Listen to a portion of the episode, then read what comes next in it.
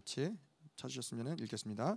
오직 우리가 천사들보다 잠시 동안 못하게 하심을 입은 자 곧 죽음의 고난 받으심으로 말미암아 영광과 존귀로 관을 쓰신 예수를 보니 이를 행하심은 하나님의 은혜로 말미암아 모든 사람을 위하여 죽음을 맛보려 하심이라.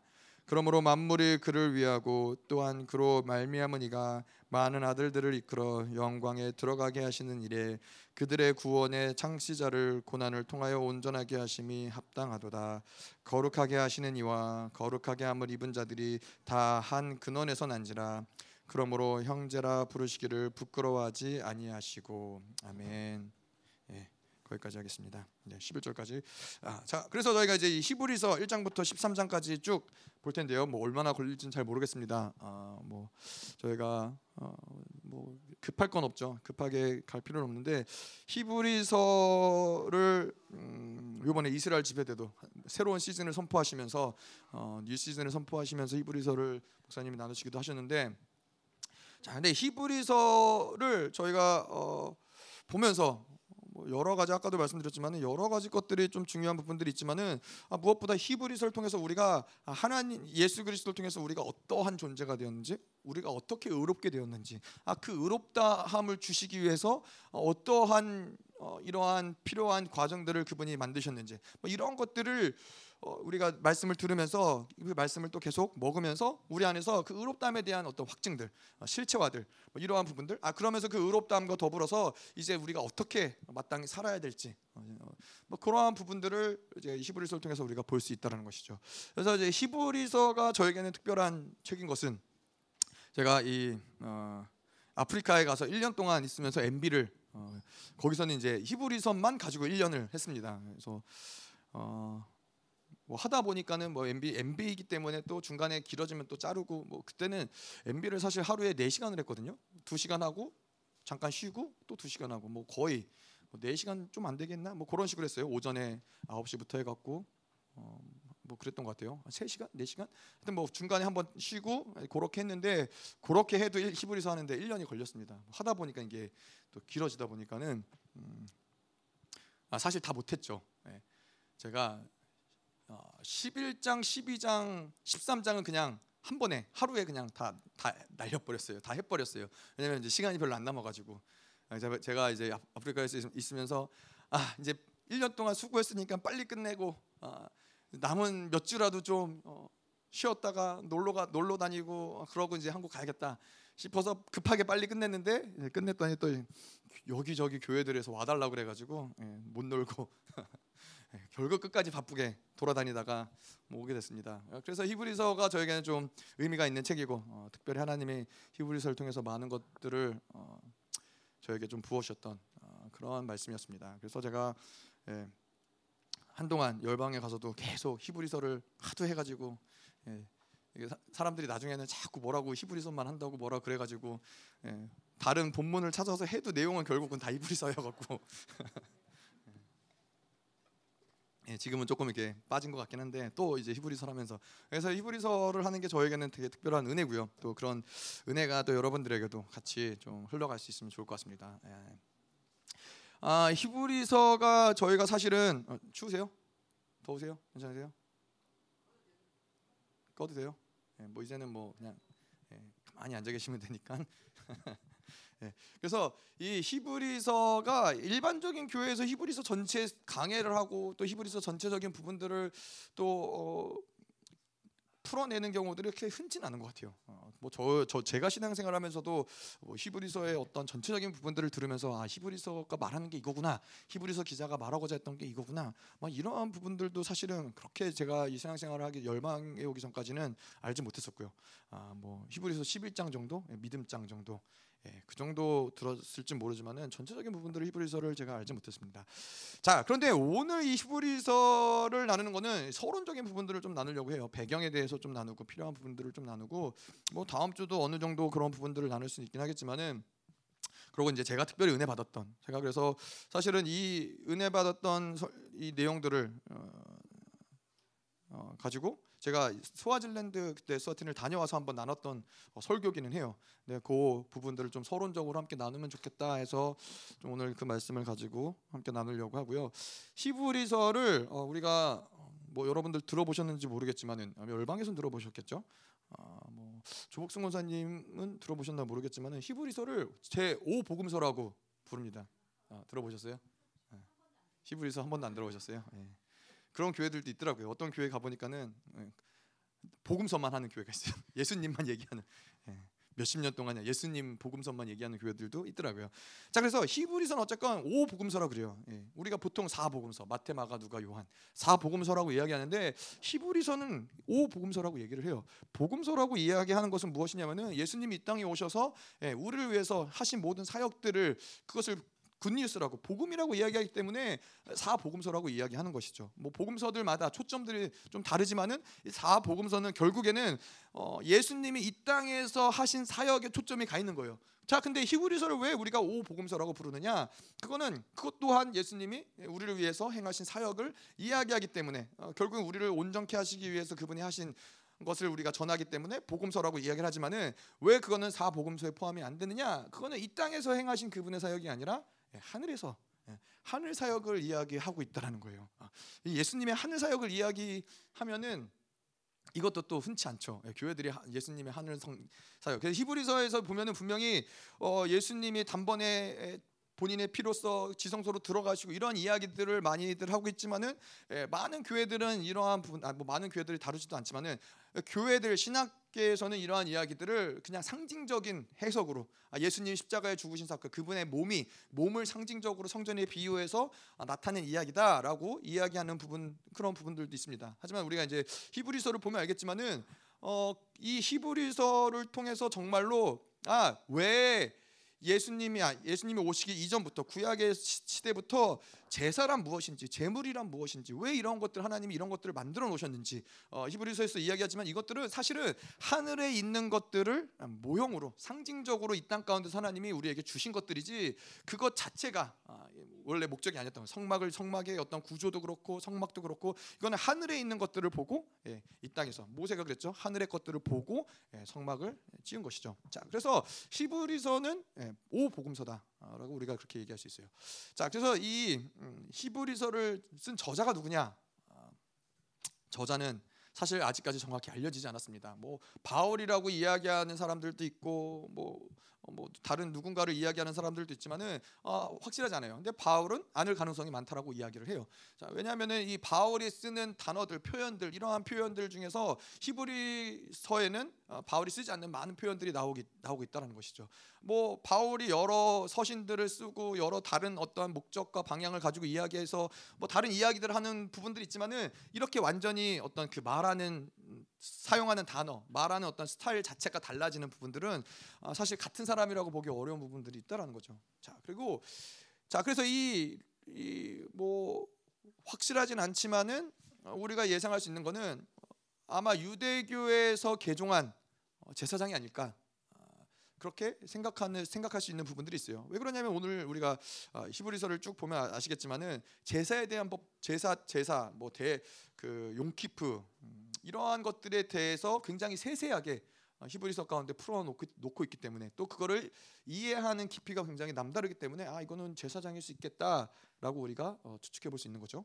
자 그러면 이, 이 수신자가 누구냐? 아, 수신자가 누구냐라는 게 뭐 중요할 때가 있고 중요하지 않을 때가 있는데 어, 저희에게 있어서 이 히브리서에서 있어서 수신자가 중요한 이유는 어, 이 시대의 히브리 기자가 어떠한 상황 가운데 있는 교회에게 이것을 쓴 것인가 이런 상황적인 부분들을 이해할 수 있기 때문에 중요한데 이거는 이 히브리서의 수신자들은 어, 가정교회예요. 크지 않은 교회. 뭐 한 10명, 15명 되는 뭐 그 당시에는 대부분 많은 교회들이 가정교회로 모였었죠. 그런데 이 로마 근방에 있는 로마 뭐 한 중심에 있는 교회는 아니고 로마 근교에 있는 어, 그러한 음, 작은 가정교회였던 거죠. 그런데 아까도 말씀드린 대로 이 가정교회이지만은 이 교회가 중요했던 거는 어, 아까도 이 이야기한 것처럼 제사장 유대교회에서 개종한 제사장들이 모여서 함께 예배를 드리는 그런 공동체 어, 였었고 였을 가능성이 많고 그러다 보니까는 주변에 있는 다른 가정 교회들에게도 영향력이 큰 어떤 그런 교회 중에 하나였다라는 것이죠. 어, 그래서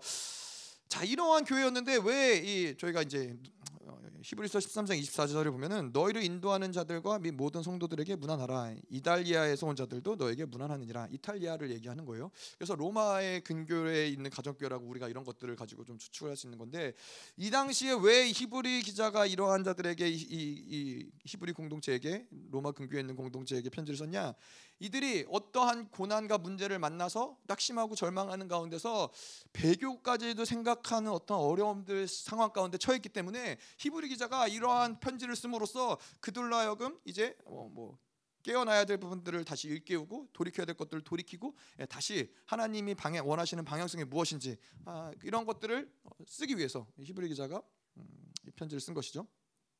자, 그래서 이러한 상황 가운데서 정확하게 우리가 무엇이 이들에게 문제가 되었냐, 이거를 정확한 어떠한 사건이 있었냐 이건 알 수 없지만은 일단 시기적으로 봤을 때 히브, 이 히브리 기자가 무엇을 얘기하고 있냐면은 히브리서 10장 32절에 어, 전날에 너희가 빚을 받은 후에 고난의 큰 싸움을 견디어낸 것을 생각하라. 그리고 33절에 혹은 비방과 환란으로서 사람에게 구경거리가 되고 혹은 이러한 형편이 있는 자들과 사귀는 자가 되었으니 너희가 갇힌 자를 동정하고 너의 소유를 빼앗기는 것도 기쁘게 당한 것은 더 낫고 영구한 소유가 아, 있는 줄을 알미라. 뭘 얘기하냐면은 AD 49년에 이 당시에 이 로마 근교에 있던 유대교에게 유대 유대교 크리스천들에게 핍박이 있었다는 거예요. AD 49년 글라우디아 황제 때인데 요때에 어떠한 사건이 일어나서 그, 그 근방에 있는 많은 로마 안에 있는 많은 크리스천들이 핍박을 받았어요. 그런데 핍박을 받아, 받아서 여기서 이제 히브리서 기자가 얘기하는 것이 음, 소유를 빼앗기고 뭐 이런 어, 또 갇힌 자들에게 생기고 또 이러한 자들과 사귀는 일들이 일어나고 이러한 것들이 그때 핍박의 시간들을 이제 히브리 기자가 이야기를 하는 것이죠. 음. 그래서 이, 이 당시에 이 유대교 와 그 유대교 크리스찬들이 보통은 이 당시에도 일단 뭐 사도 바울도 그렇죠. 일단 전도 여행을 가면은 어디를 가서 전도를 했냐면은 회당에 갔어요. 유대교 회당에 가서 유대교 회당에서 이제 말씀을 전하고 뭐 전도를 하고. 그래서 이 당시에는 유대교 회당에서 같이 크리스찬들과 유대교인들이 뭐 같이 말씀도 나누고 뭐 이런 이러한 시간이 있었는데 이제 이 당시에 글라디아 황제 때 어, 분쟁이 일어나기 시작을 한 거예요. 회당마다 회당에서 이제 유대교 크리스찬들과 개종하지 않은 유대교인들과 이제 회, 저, 분쟁들이 일어나다 보니까는 여기저기에서 이제 황제한테 어, 이 상소문을 올린 거죠. 어, 이러한 이런 어려움이 있다, 이런 분쟁이 있다. 뭐 서로 돌도 던지고 막 싸우고 막 이런 일들이 있다라고 이제 황제한테 편지를 쓰니까는 음, 이 당시 로마는 황제 아, 유대교에게 굉장히 어, 오픈되어 있었어요. 그러다 보니까는 유대교 크리스찬들에게 글라우디아 황제가 칙령을 내렸어요. 칙령을 내렸는데 뭐라고 내렸냐면은 음, 로마에서 사는 모든 유대인 크리스찬들을 내쫓으라고 재산을 빼앗고 다 내쫓아라. 그래서 사도행전에 우리가 18장 2절에 우리가 잘 아는 사람이 누구냐면은 브리스길라와 아굴라 이들이 거기에서 이제 로마에서 쫓겨난 자들인 거예요. 예, 재산을 빼앗기고 쫓겨난 자들이 예, 그 이야기를 배경으로 하고 있는 것이죠. 그래서 아 이 히브리 기자가 이야기하고 있는 그들이 당한 핍박 이것을 아, 글라디아 황제 때 일어난 사건이구나라는 걸 추측할 수 있는데 어 뭐 근데 로마 시대 때 또 유대 크리스천들 유대교 크리스천들의 핍박을 받았던 시간이 언제였냐면은 네로 황제 때였어요.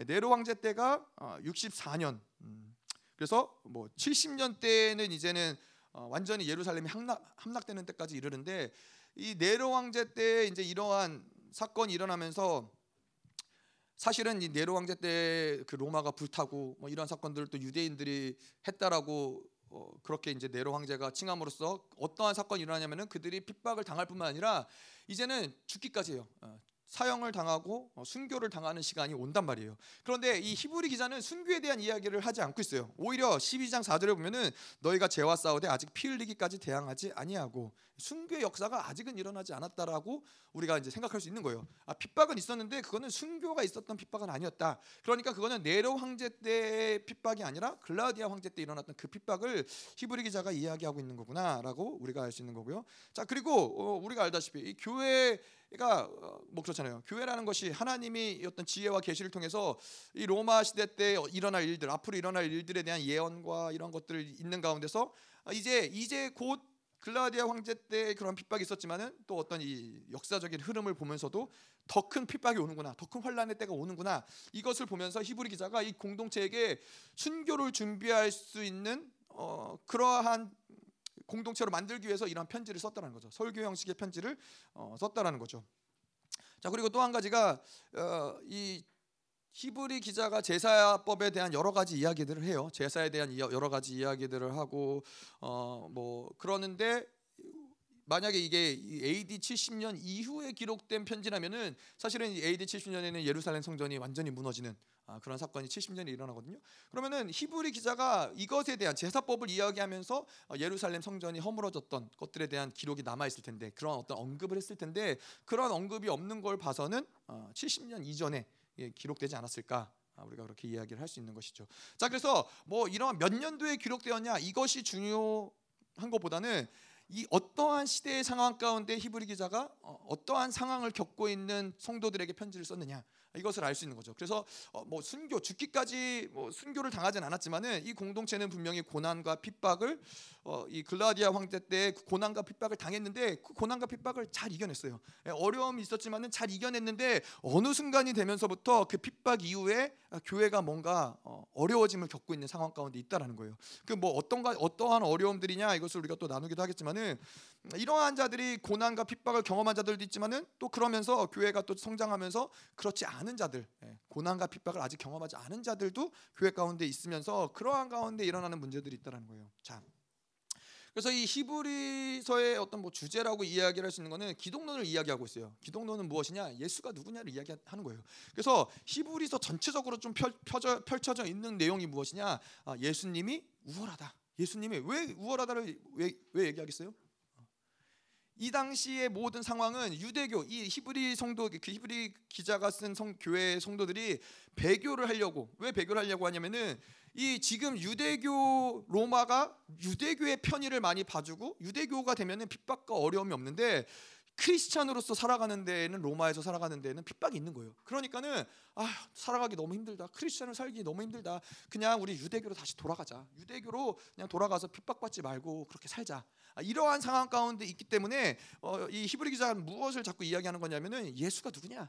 아, 그러면서 예수가 천사보다 우월하다. 예수가 모세보다도 우월하다. 예수가 아브라함보다도 우월하다. 이러한 것들을 예수가 도대체 누구인데 너희들이 다시 유대교로 돌아가라고 가려고 하느냐? 뭐 천사를 이야기하고 모세를 이야기하고 아브라함을 이야기하고 이러한 것들은 겨, 결국엔 무엇을 얘기하는 거냐면은 유대교에게 있어서 아브라함이나 모세나 절대적인 존재들이거든요. 예, 절대적인 존재들이고 이들에게 있어서는 정말로 함부로 어, 언급할 수 없는 하지만 그들보다 더 어, 위대한 분 더, 더 우월한 분이 있는데 그분이 바로 예수다. 근데 너희들이 그들을 예수를 배척하고 배교하고 유대교로 돌아간다는 게 말이 되냐? 아, 히브리 기자가 이제 그런 것을 이야기하는 것이죠. 그러기 위해서 예수가 누구냐를 이야기하는 것이고 또 그것은 기독론을 어, 또이 교회론으로 상황화를 시킨다. 어려운 말이 어렵죠. 예. 이게 뭐냐면은 결국에는 기독론 예수가 누구냐를 이야기하지만은 예수가 누구이기 때문에 교회는 어때야 된다 이거를 얘기하는 거예요. 예수가 이런 분이기 때문에 교회는 이런 것이다라를 이야기하는 것이죠. 그래서 우리가 뭐 예배소서에도 이야기를 하지만 교회론이죠. 예배소서는 교회론을 이야기하는 거긴 하지만은 예, 그분의 안에 예수 안에 있는 모든 능력과 권세와 지혜가 지혜와 지식이 동일하게 성도 안에 그것을 교회 안에 부으심으로써 교회에게도 동일한 능력과 권세가 나타나는 것처럼 예, 히브리 기자가 이제는 이 예수가 누구인지 이야기하면서 교회가 그렇기 때문에 어, 머리 대신 예수 그리스도를 어, 머리로 음, 가진 교회는 어떻게 어, 살아야 되는지 성도들은 어떻게 살아야 되는지 이것을 이야기하고 있다라는 거예요. 자 그래서 예수가 누구냐? 어, 그분은 하나님의 아들이고 그분은 분명히 신이시지만은 또 인간이 되신 분이고 그분은 우리에게 새 언약을 주신 분이다. 아, 뭐 이러한 주제들을 우리가 좀 볼 수 있는 것이고요. 자 그래서 이 아까도 말씀드린 대로 이 히브리서가 처한 문제들을 뭐 히브리 기자가 리스트로 쭉 하나씩 하나씩 나열하면서 말하진 않지만은 히브리서 전체적으로 봤을 때 어떠한 이 그 말씀을 통해서 우리가 아 지금 이러한 문제들이 히브리 공동체가 있구나 이런 걸 좀 알 수 있는 부분들이 있어요. 그래서 10장 25절에 보면은 모이기를 패하는 어떠한 사람들의 습관과 같이 하지 말고 오직 권하여 그날이 가까움을 볼수록 더욱 그리하자. 무엇이냐면은 자꾸 이 예배 모임을 폐하려고 하는 모이지 않으려고 하는 모임 가운데 참석하지 않는 이러한 사람들이 생겨나고 있다라는 것을 이야기하는 거예요. 그래서 왜 이러한 사람들이 생겨나기 시작하느냐? 음, 결국에는 뭐 어, 그 믿음을 잃어버린 것이고 결국에는 그 담대함을 잃어버린 것이죠. 10장 35절에 보면은 그러므로 너희가 담대함을 버리지 말라 이것이 큰 상을 얻게 하느니라. 이 데살라니가 교회는 3주 만에 바울이 3주만 사역했지만은 그들의 담대함은 뭐였어요? 그들의 믿음은 뭐였어요? 하나님의 말씀을 진리로 받아들이기 시작을 하니까는 예, 그 어, 뭐죠? 길드라는 조합을 탈퇴해 버린 거예요. 그 당시에는 길드를 탈퇴하면 어떤 먹고 막, 뭐 이렇게 사고 팔고 하는 장사를 할 수 있는 모든 권한이 끊어지고 핍박을 받을 수 있음에도 담대하게 그것을 끊어버리고 믿음을 선택하는 것이죠. 근데 그들이 이 모임을 폐하고 왜 모임을 폐요? 예, 또 걸릴까봐 뭐 핍박받을까봐 뭐 쫓겨날까봐 뭐 이러한 어떤 여러 가지 이유로 그들이 이러한 모임들을 폐하기 시작을 했는데 그 이유는 무엇이냐? 바로 담대함. 예, 믿음을 잃어버리기 시작을 했기 때문에 결국 예배를 등한시하는 사람들이 생겨났다는 거예요. 자 근데 왜 이렇게 담대함을 잃어버리는 어떤 흐름들이 생겼느냐? 히브리서 2장 3절에 보면 우리가 이같이 큰 구원을 등한히 여기면 어찌 그 보응을 피하리요? 이 구원은 처음에 주로 말씀하신 바요. 들은 자들을 우리에게 확증한 바니 결국에는 구원의 감격을 잃어버리기 시작을 했다는 거예요. 결국에는 뭐예요? 하나님이 우리를 어떻게 구원하셨는지 그, 그 은혜가 무엇인지 하나님이 우리를 위해서 그분이 행하신 것들이 무엇인지 그 구원의 감격이 2000년 전에 우리에게 있었던 그런 어떤 사건이 아니라 어, 뭐이 사람들에게 있어서는 뭐 2000년 전도 아니죠. 결국 4, 40년, 50년, 뭐 30년 뭐 이전에 있었던 어떠한 사건, 예수님이 십자가에서 죽으신 사건인데 그 감격을 잃어버리기 시작을 했다는 거예요. 그러니까는 그들 안에서 이 믿음이 죽어지고 담대함을 잃어버리기 시작을 한 거죠. 자 그런데 이렇게 구원을 잃어버리기 시작한 어, 이유는 무엇이냐? 히브리서 3장 7절 8절에 보면은 그러므로 성령이 이르신 바와 같이 오늘 너희가 그의 음성을 듣거든 광야에서 시험하던 날에 거역했던 것 같이 너의 마음을 완기하지, 완고하게 하지 말라. 아. 자 말씀을 들으려고 하지 않는다라는 거예요. 이 히브리서 3장이 이제 출애굽한 이스라엘 백성들에 대한 이야기가 나오거든요. 근데 이 출애굽한 이스라엘 백성들은 귀가 둔했기 때문에 그들은 말씀을 듣지 않았다라는 거예요. 말씀을 듣지 않았기 때문에 또 일어나는 일이 뭐예요? 둔하여지고 굳어지고 어, 그리고 그들의 정체성이 무엇인지 잃어버렸다는 거죠. 그 말씀을 잃어버린 말씀을 듣지 못하는 이유이기도 하며 또 말씀을 듣지 못하는 결과이기도 한 거예요. 그래서 우리에게는 아 지금 내가 하나님의 말씀을 듣고 있는 상태냐, 그 말씀이 나한테 운행하는 상태냐, 내가 그 말씀이 내 안에서 나를 쪼개고 나를 회개케 하고 나를 감격시키고 이 말씀이 내 안에서 운행되느냐, 이거는 결코 작은 일이 아니라는 것이죠. 그래서 말씀이 들어지지 않는다, 말씀이 어, 내 안에서 역사하지 않는다. 그러면 반드시 우리의 영혼, 심령은 둔해질 수밖에 없고 굳어질 수밖에 없고 그러면 굳어짐의 결과로 히브리 기자가 얘기하는 건 뭐냐면은 이들이 낙심과 절명. 12장 3절에 너희가 피곤하여 낙심하지 않기 위하여 죄인들이 이같이 자기의 거역한 일을 참으신 일을 생각하라. 낙심한다라는 거예요. 어, 뭐 굳어지고 말씀이 들리지 않다 보면은 자연스럽게 상황 어떤 상황을 만나고 낙심하고 절망할 수밖에 없는 그런 흐름들이 생긴다는 것이죠. 그리고 또 굳어짐의 결과가 무엇이냐? 배교하는 사람들이 생긴다는 거예요. 어. 자, 그리고 또 굳어짐의 결과가 어, 다른 교훈에 이끌림을 받는다. 음. 또 연합하지 않는다. 굳어짐의 결과로서 가장 핵심적인 것은 마음이 둔해졌기 때문에 성장하지 않는다는 거예요. 그래서 우리에게 있어서 가장 어, 나의 어떠한 이 영성의 척도를 재볼 수 있는 건 내가 성장하고 있느냐, 내가 변화되고 있느냐 이것이 무엇보다 가장 중요한 것이죠. 그래서 히브리서 5장 11절 12절에도 멜기세덱에 관하여는 우리가 할 말이 많으나 너희가 듣는 것이 두나무로 설명하기 어려우니라. 때가 오래되었으므로 너희가 마땅히 선생이 되었을 터인데 너희가 다시 하나님의 말씀에 초보에 대하여 누구에게 가르침을 받아야 할 처지니 단단한 음식을 못 먹고 젖이나 먹어야 할 자가 되었도다. 네. 이, 이 히브리 공동체가 계속 성장하고 변화되고 뭐 계속 더 단단한 음식을 먹을 수 있는 어떤 교회 모습으로 나아가야 되는데 그러지 못하고 있다는 거예요. 초보에 머물러 있는 모습이 히브리 교회 가운데 발견되고 있다는 거예요. 근데 사실 이 진리를 먹고 복음을 받아들이면은 우리 안에서는 이건 우리의 어떠한 노력과 선택이 아니라 예, 그분이 우리를 이끌어 가시고 만들어 가시는 시간이 어, 굉장히 이거는 빠를 수도 있고 오래 걸릴 수도 있는데 예, 본질적으로 그분의 일하심은 결코 이것이 오래 걸려서 풀어질 문제가 아니라는 것이죠. 오래 걸리는 것은 내 안에서 해결해야 될 내 안에 묶여 묶임을 풀어야 되는 것이 길어지기 때문에 묶여지는 것이지. 만약에 우리 안에 어떤 이 묶임들이 없다면은 그분이 한 영혼을 세워서 그분의 영광스러운 교회를 세울 수 있는 사역자로 존재로서 만드는 것은 사실 오래 걸려서 만들어질 이유는 없다라는 것이죠. 그런데 이 히브리 공동체는 뭐예요? 예, 계속해서 초보에 머물러 있고 나아가지 못하는 그런 상황에 직면이 있다라는 거예요. 아, 사실 목사님이 이 히브리서를 아, 히브리서를 하실 때였나요? 뭐 그때였던 그때 뭐 그 근방이었던 것 같아요. 열방 교회가 멈췄을 때가 있어요. 교회가 멈춰서고 생명사역의 모든 것들을 다 멈춰서고 예, 그러면서 이 히브리서를 통해서 이 계속해서 우리에게도 말씀하셨던 것이 초보에 머물러 있으면 안 된다. 계속해서 가, 같은 같은 부분에서 계속 반복적으로 이 씨름을 하면서 성장하지 못하고 변화되지 못하기 때문에 교회가 멈출 수밖에 없는 그런 영역들을 그 시간 가운데 이야기를 하셨었고요. 음. 자, 그래서 뭐 우리가 의의 말씀을 경험을 하는 것이 그래서 초보 초보라는 것을 우리가 히브리서 5장에서 이야기하는데 사실 이 초보에 대한 것들을 보면은 와 이게 초보야라는 것들이 굉장히 많아요. 아니 뭐 이런 것들이면은 일반적인 교회에서는 대단한 진리고 대단한 어뭐 뭐 신학이고 대단한 영적인 경험들인데 어, 히브리 기자는 그것들을 다 초보로 어 이게 다 돌려버리는 거예요. 그러면은 초보가 아닌 것은 무엇이냐? 의의 말씀은 무엇이냐? 의의 말씀을 경험해야 된다라고 하는데 히브리서 5장 13절 이는 적을 젖을 먹는 자마다 어린 아이니 의의 말씀을 경험하지 못했다. 그래서 의의 말씀을 경험하지 못했다. 의의 말씀은 무엇을 얘기하냐면은 말씀으로 인하여서 내가 손해를 당하거나 핍박을 당하거나 고난을 당해본 경험이 없다라는 거예요. 네. 말씀을 받는데 말씀을 먹긴 하는데 그 말씀을 실질적으로 내가 살아내지 않기 않다라는 것이죠. 우리 안에 진리가 있고 진리를 살아낸다면은 분명히 어디선가 그 진리가 부딪힐 수밖에 없는 삶의 영역들이 있고 때로는 그 진리로 인해서 내가 포기해야 되는 것들, 억울한 일을 당해야 되는 것들, 수치를 당해야 되는 일들이 있지만은 여전히 진리를 선택함으로써 의의 말씀을 경험을 한다라는 거예요. 그거 그러한 과정들을 통해서 하나님이 나를 위로하시는 것을 경험하고 내 존재를 다시 확증하는 것이고 그러면서 계속 성장해 나아가는 것인데 예, 의의 말씀을 경험하지 못하다 보니까는 예, 계속 뭐 이런 어떤 학문적인 지식은 넓어질 수 있지만은 예, 결국 성장하지 못하고 그것을 초보라고 이야기하고 있다는 것이죠. 자 그래서 히브리 기자의 결론은 무엇이냐? 초보에 머물러 있지 말고 순교자로 서야 된다는 거예요.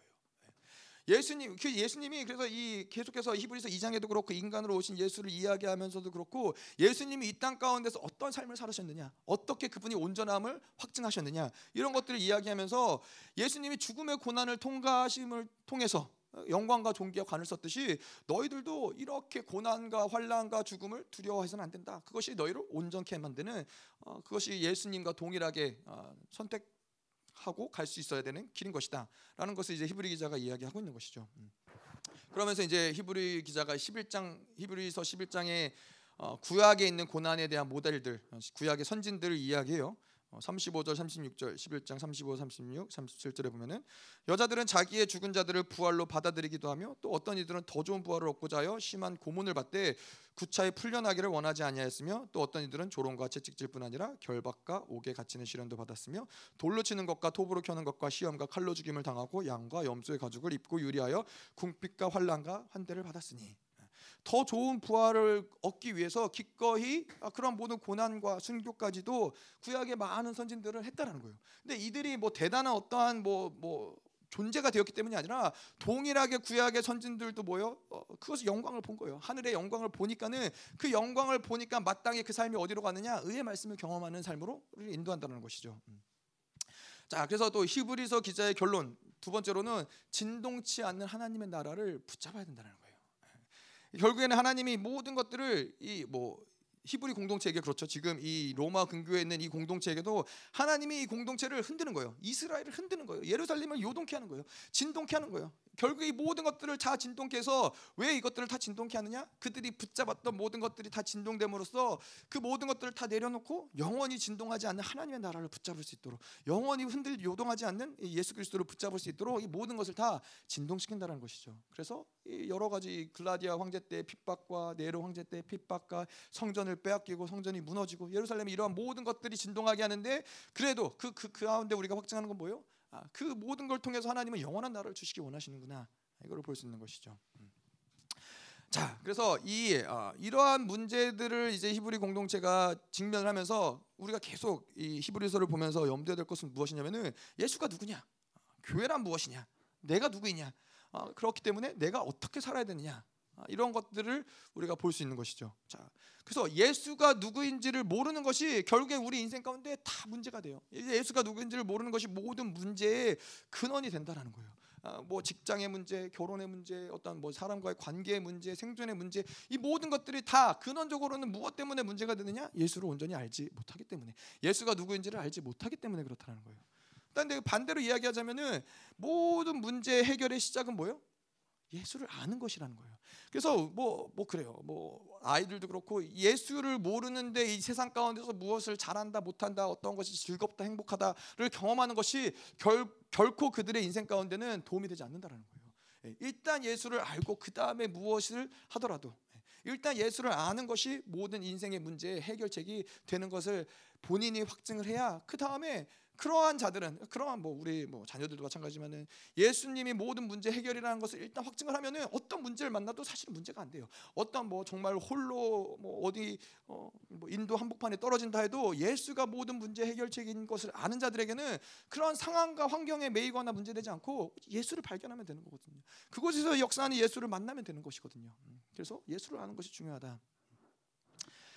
자, 그런데 우리가 이제 좀 한번 고민을 해보자 이거예요. 자, 아까도 얘기한 것처럼 로마 근교에는 이 히브리 교회가 이 영향력이 있는 교회였고 뭐 또 한편으로는 제사장들이 어, 이루 제사장들로 이루어진 교회라고 이야기할 수 있다라는 거예요. 그리고 어, 이 당시는 그런 글라디아 황제 때 그런 핍박도 있었고 예수를 유대교로부터 예수를 믿는다라는 일이 사실은 쉬운 일이 아닌 거예요. 어, 그때도 제가 한번 그런 얘기를 나눈 적이 있지만은 어, 이 예수가 진짜인 것을 우리가 어떻게 확증하느냐, 아, 그가 부활하신 것을 어떻게 확증하느냐 이러한 이야기를 했을 때 그 증거 중에 하나가 무엇이냐면은 수천 년간 그들이 가지고 온 유대교가 가지고 온 전통들, 아, 그 전통들을 뒤로 한 채 예수 그리스도를 따르는 그 자체가 사실은 이스라엘인 유대인에게는 생각할 수 없는 일인 거예요. 이 당시 유대인들에게는 자기의 어떠한 이 가족과 배경과 이런 모든 뿌리를 다 버리고 예수를 따라간다라는 것은 사실은 가능하지 않은 일이었는데 음, 이들이 어, 이제 예수를 제사장, 특별히 제사장의 어떠한 어, 사람들이 예수 그 어떤 유대교를 폐하고 제사를 폐하고 아, 예수를 따라가기로 결단했다라는 것은 결코 쉽지 않은 일인데 지금 이 공동체가 어, 그런 공동체라는 거예요. 로마 근교에 있는 예수를 유대 유대인 크리스천들인 거예요. 이방인 크리스천들이 아니라 그 유대인 크리스천들이 이제 개종을 해서 이제 그리스도를 믿기로 한 자들인데 그래서 이들을 잘 생각해 보면은 사실은 이들이 그리스도가 예수가 누구인지 몰랐을까? 예수가 얼마나 우월한 존재인지 몰랐을까? 예수가 천사보다 우월하고 뭐 아브라함보다 우월하고 모세보다 우월하고 선지자보다 우월하다라는 것을 그들이 몰라서 히브리 기자가 지금 이러한 내용을 쓰고 쓰는 걸까? 아, 그들이 어, 예수가 더 우월하다. 너희들이 몰, 몰라서 그렇지만은 예수가 우월하기 때문에 너희들이 배교할 수 없다라고 이야기하는 것이 아니라 히브리 기자는 근본적인 것들을 이들에게 말하고 싶은 부분들이 있다라는 거예요. 뭐냐면은 이들이 정말로 우리가 뭐 우리도 마찬가지지만은 이들은 생명을 걸고 개종을 한 거예요. 정말 이 가족들한테 다 버림받을 거를 어, 각오를 하고 어, 그러고선 개종을 한 거예요. 뭐 여기 오신 분들도 뭐 어, 그런 경우들도 있죠. 열방교회 오는 게 사실은 쉬운 일은 아니잖아요. 시, 쉽게 신앙생활 하려면 열방교회 여기 있으실 필요는 없으시죠. 왜냐하면 쉽게 편하게 열방 신앙생활 하시려면은 아침에 일찍 새벽 같이 가서 일부 예배 드리고 오후에는 이제 골프도 치러 가고 뭐 소풍도 가고 야유도 가고 뭐 그렇게 해야 되는데 어, 저희는 그렇게 못 하잖아요. 어, 그런 것들이 뭐 또 명절마다 또 가족들 만나고 그래야 되는데 또 집회 가느라 그렇게 못 하잖아요. 아니, 결코 쉬운 쉬운 신앙생활이 아니에요. 근데 여러분들 힘들고 어려우세요. 힘들고 어려운데 하, 어쩔 수 왜 어쩔 수 없이 있을 이유도 없으시잖아요, 사실. 그럼에도 불구하고 여기에 있으시는 이유는 뭐예요? 이게 하나님이 영광이 있고 하나님이 교회에 대한 부르심이 있기 때문에 이곳에 있는 것이라는 거죠. 근데 이들도 마찬가지로 이들이 개종을 하면서까지 이렇게 크리스, 크리스찬이 되기로 결정할 때에는 아, 그들이 본 영광이 분명 있었다라는 거예요. 예, 그냥 그냥 아무 생각 없이 그렇게 개종하기에 개종했다라고 이야기하기에는 그 당시의 모든 핍박과 고난과 이런 것들을 생각할 때는 불가능한 일이라는 것이죠. 자, 그런데도 불구하고 왜 히브리 기자가 이들에게 어, 예수가 그렇게 우월함을 이야기하느냐? 아, 유대교가 유대교보다 예수 그리스도가 우월한지 몰라서가 아니라 이들이 예수에 대한 어떤 초점을 잃어버렸기 때문인 거예요. 이들에게 다시 예수가 누구인지에 대한 초점을 다시 상기시켜주고 싶으신 거, 상기시켜주고 어, 싶은 건데 그래서 어, 예수가 이렇게 놀라운 분이다, 우월한 분이다 이러한 것들을 이야기하면서 결국에는 무엇을 얘기하느냐? 예수를 바라보지만은 그 예수를 배교하려는 너희들을 보라는 거예요. 그 예수를 그렇게 우월한 분을 배교하면서까지도 너희가 선택하는 그것이 무엇이냐? 그것을 이야기하고 싶은 거예요. 자, 어, 이렇게 이 사실 유대인들은 어떻게 보면 말이 되지 않는 일이죠. 예수가 그렇게 우월한지 아는데 뭐 예수가 진짜 메시아 그도 이스라엘이 그토록 기다렸던 메시아인 것을 이들이 확증했음에도 불구하고 다시 다시 유대교로 돌아가려고 하는 것들은 그 근본적인 이유는 무엇이냐면은 예, 그들이 구차하게 살고자 생존 본능을 선택한다는 거예요. 그들이 아, 이제 이런 고난은 너무 힘들어. 아, 다 빼앗기고 또 더 이상 빼앗길 것도 없어. 이제는 이렇게 힘들고 어려운 신앙생활 하기 힘들어. 아, 나 이제 그냥 편하게 신앙생활을 할래.라고 돌아가는 것이 이제 유대 이, 이 히브리교 히브리서를 어, 히브리서의 편지를 받은 히브리 기자의 편지를 받은 교회 공동체에게 일어나는 일들이었다는 거예요. 그들을 그들로 하여금 교회를 배척하게 하고 예수를 배척하게 하는 근본적인 그것은 무엇이었냐? 바로 생존 본능이라는 거예요. 예. 다시 내가 살고자 하는 내가 어떻게든 어, 편하게 살고자 하는 그러한 힘들이 결국은 예수를 배교하는 데까지 어, 갈수 있었던 것이죠. 그래서 이걸 뭐 다시 좀 얘기를 해보자면 그런 거예요. 우리가 진리를 먹었더라도 어, 교회를 다니고 하나님의 영광을 보고 은혜를 받았더라도 생존 본능에 매이면은 어디까지 갈 수 있어요? 배교까지 갈 수 있는 거예요. 교회를 떠나고 뭐 어, 그냥 편안한 교회를 갈 수 있겠죠. 우리의 어떤 양심상 교회를 다녀야 되니까 우리 어떠한 이 또 그것 또한 생존 본능이겠죠. 천국에 가야 되니까는 하지만 그냥 적당히 나를 만족시켜준 나의 어떠한 것을 개입하지 않는 나를 건드리지 않는 그런 적당한 교회에 가서 신앙생활을 하는 것을 어, 우리가 배교가 아니라고 이야기할 수 있을까요? 어, 결국에는 예수님이 걸어가신 제자의 길을 포기하는 것이기 때문에 그것을 또 배교가 아니라고 이야기 또 어려운 부분들이 있죠. 뭐 그 그들의 구원이 이렇다 저렇다. 뭐 그것을 이야기할 수는 없겠지만은 예, 영광을 본 자들이라면 예수 그리스도가 제자가 된 자들이라면은 그 길을 포기할 수는 없다라는 것이죠. 음. 자 그런데 그렇기 때문에 우리에게 중요한 건 뭐냐면은 우리가 지금 이 순간에 우리가 무엇을 바라보고 있느냐 이게 우리에게는 굉장히 중요한 거예요. 지금 하나님의 얼굴을 바라보고 있는 자들은 무엇을 확증하는 거예요? 내가 매 순간 순간 하나님의 하나님의 얼굴을 바라보고 있는 자들에게는 영원한 나라가 왔을 때도 우리는 분명히 그분의 얼굴을 바라보고 있을 거라는 거예요. 근데 내가 지금 이 순간에 하나님의 얼굴을 보지 못하고 세상을 바라보고 내게 어떤 유익을 바라보고 있는 자들은 영원한 시간이 왔을 때 그때에도 그때 가서 내가 하나님의 얼굴을 바라보고 있을 거라고 보장할 수가 없다라는 거예요. 그래서 지금 내가 무엇을 먹을까, 무엇을 입을까, 어, 내가 어떻게 살까 이런 것들을 고민하고 살아간다면은 그러면 우리에게는 늘 남겨져 있는 건 뭐예요? 배교의 가능성이 늘 우리에게 열려 있다는 거예요. 어. 상황이 어려워지고 삶이 고달퍼지고 핍박이 찾아오고 이러면은 그러면은 그 그러한 상황 가운데서도 아, 내가 예수 그리스도의 제자로서 그, 그분을 따라갈 수 있느냐? 아니면 그 고난과 어려움이 찾아왔을 때는 지금도 무엇을 먹을까 입을까가 걱정인데 그때 되면 더 어려워질 텐데 아, 그때도 여전히 예수를 따를 수 있을까 아, 고민할 수 있어야 된다는 것이죠. 자 우리가 제가 이제 아프리카를 다녀와서 어, 좀 나눴던 내용이긴 한데 아프리카가 좋았던 거는 예, 우리가 우리에게는 이제 주어진 정해진 시간이 있어요. 1년이라는 시간이 있었고 어, 또 어, 뭐 거기서 1년이라는 시간을 지내면서 이제 돌아와야 될 아, 저희 같은 경우는 좀 특, 특별했던 게 1년이라는 시간을 정해놓고 갔기 때문에 일단 집을 두고 갔어요. 집을 두고 가고 뭐 차도 두고 가고. 그래서 이제 저희가 이제 뭐 저희 집도 아니지만은 그 뭐라 그러죠? 전세 전세 집이었는데 저희가 한 6개월 살았나? 3개월 살았나? 뭐 하여튼 집을 얻자마자 이제 이사를 가자마자 예, 예, 가자마자 이제 아프리카를 가게 된 거죠. 아프리카 가게 됐는데 근데 아프리카 갔는데 이제 뭐예요? 저에게는? 어, 한국에 돌아가면은 집이 있는 거예요 갈 집이 있고 어, 뭐 차가 있고 여전히 거기에 짐들이 다 있고 우리 것 우리 것들이 다 있고 음.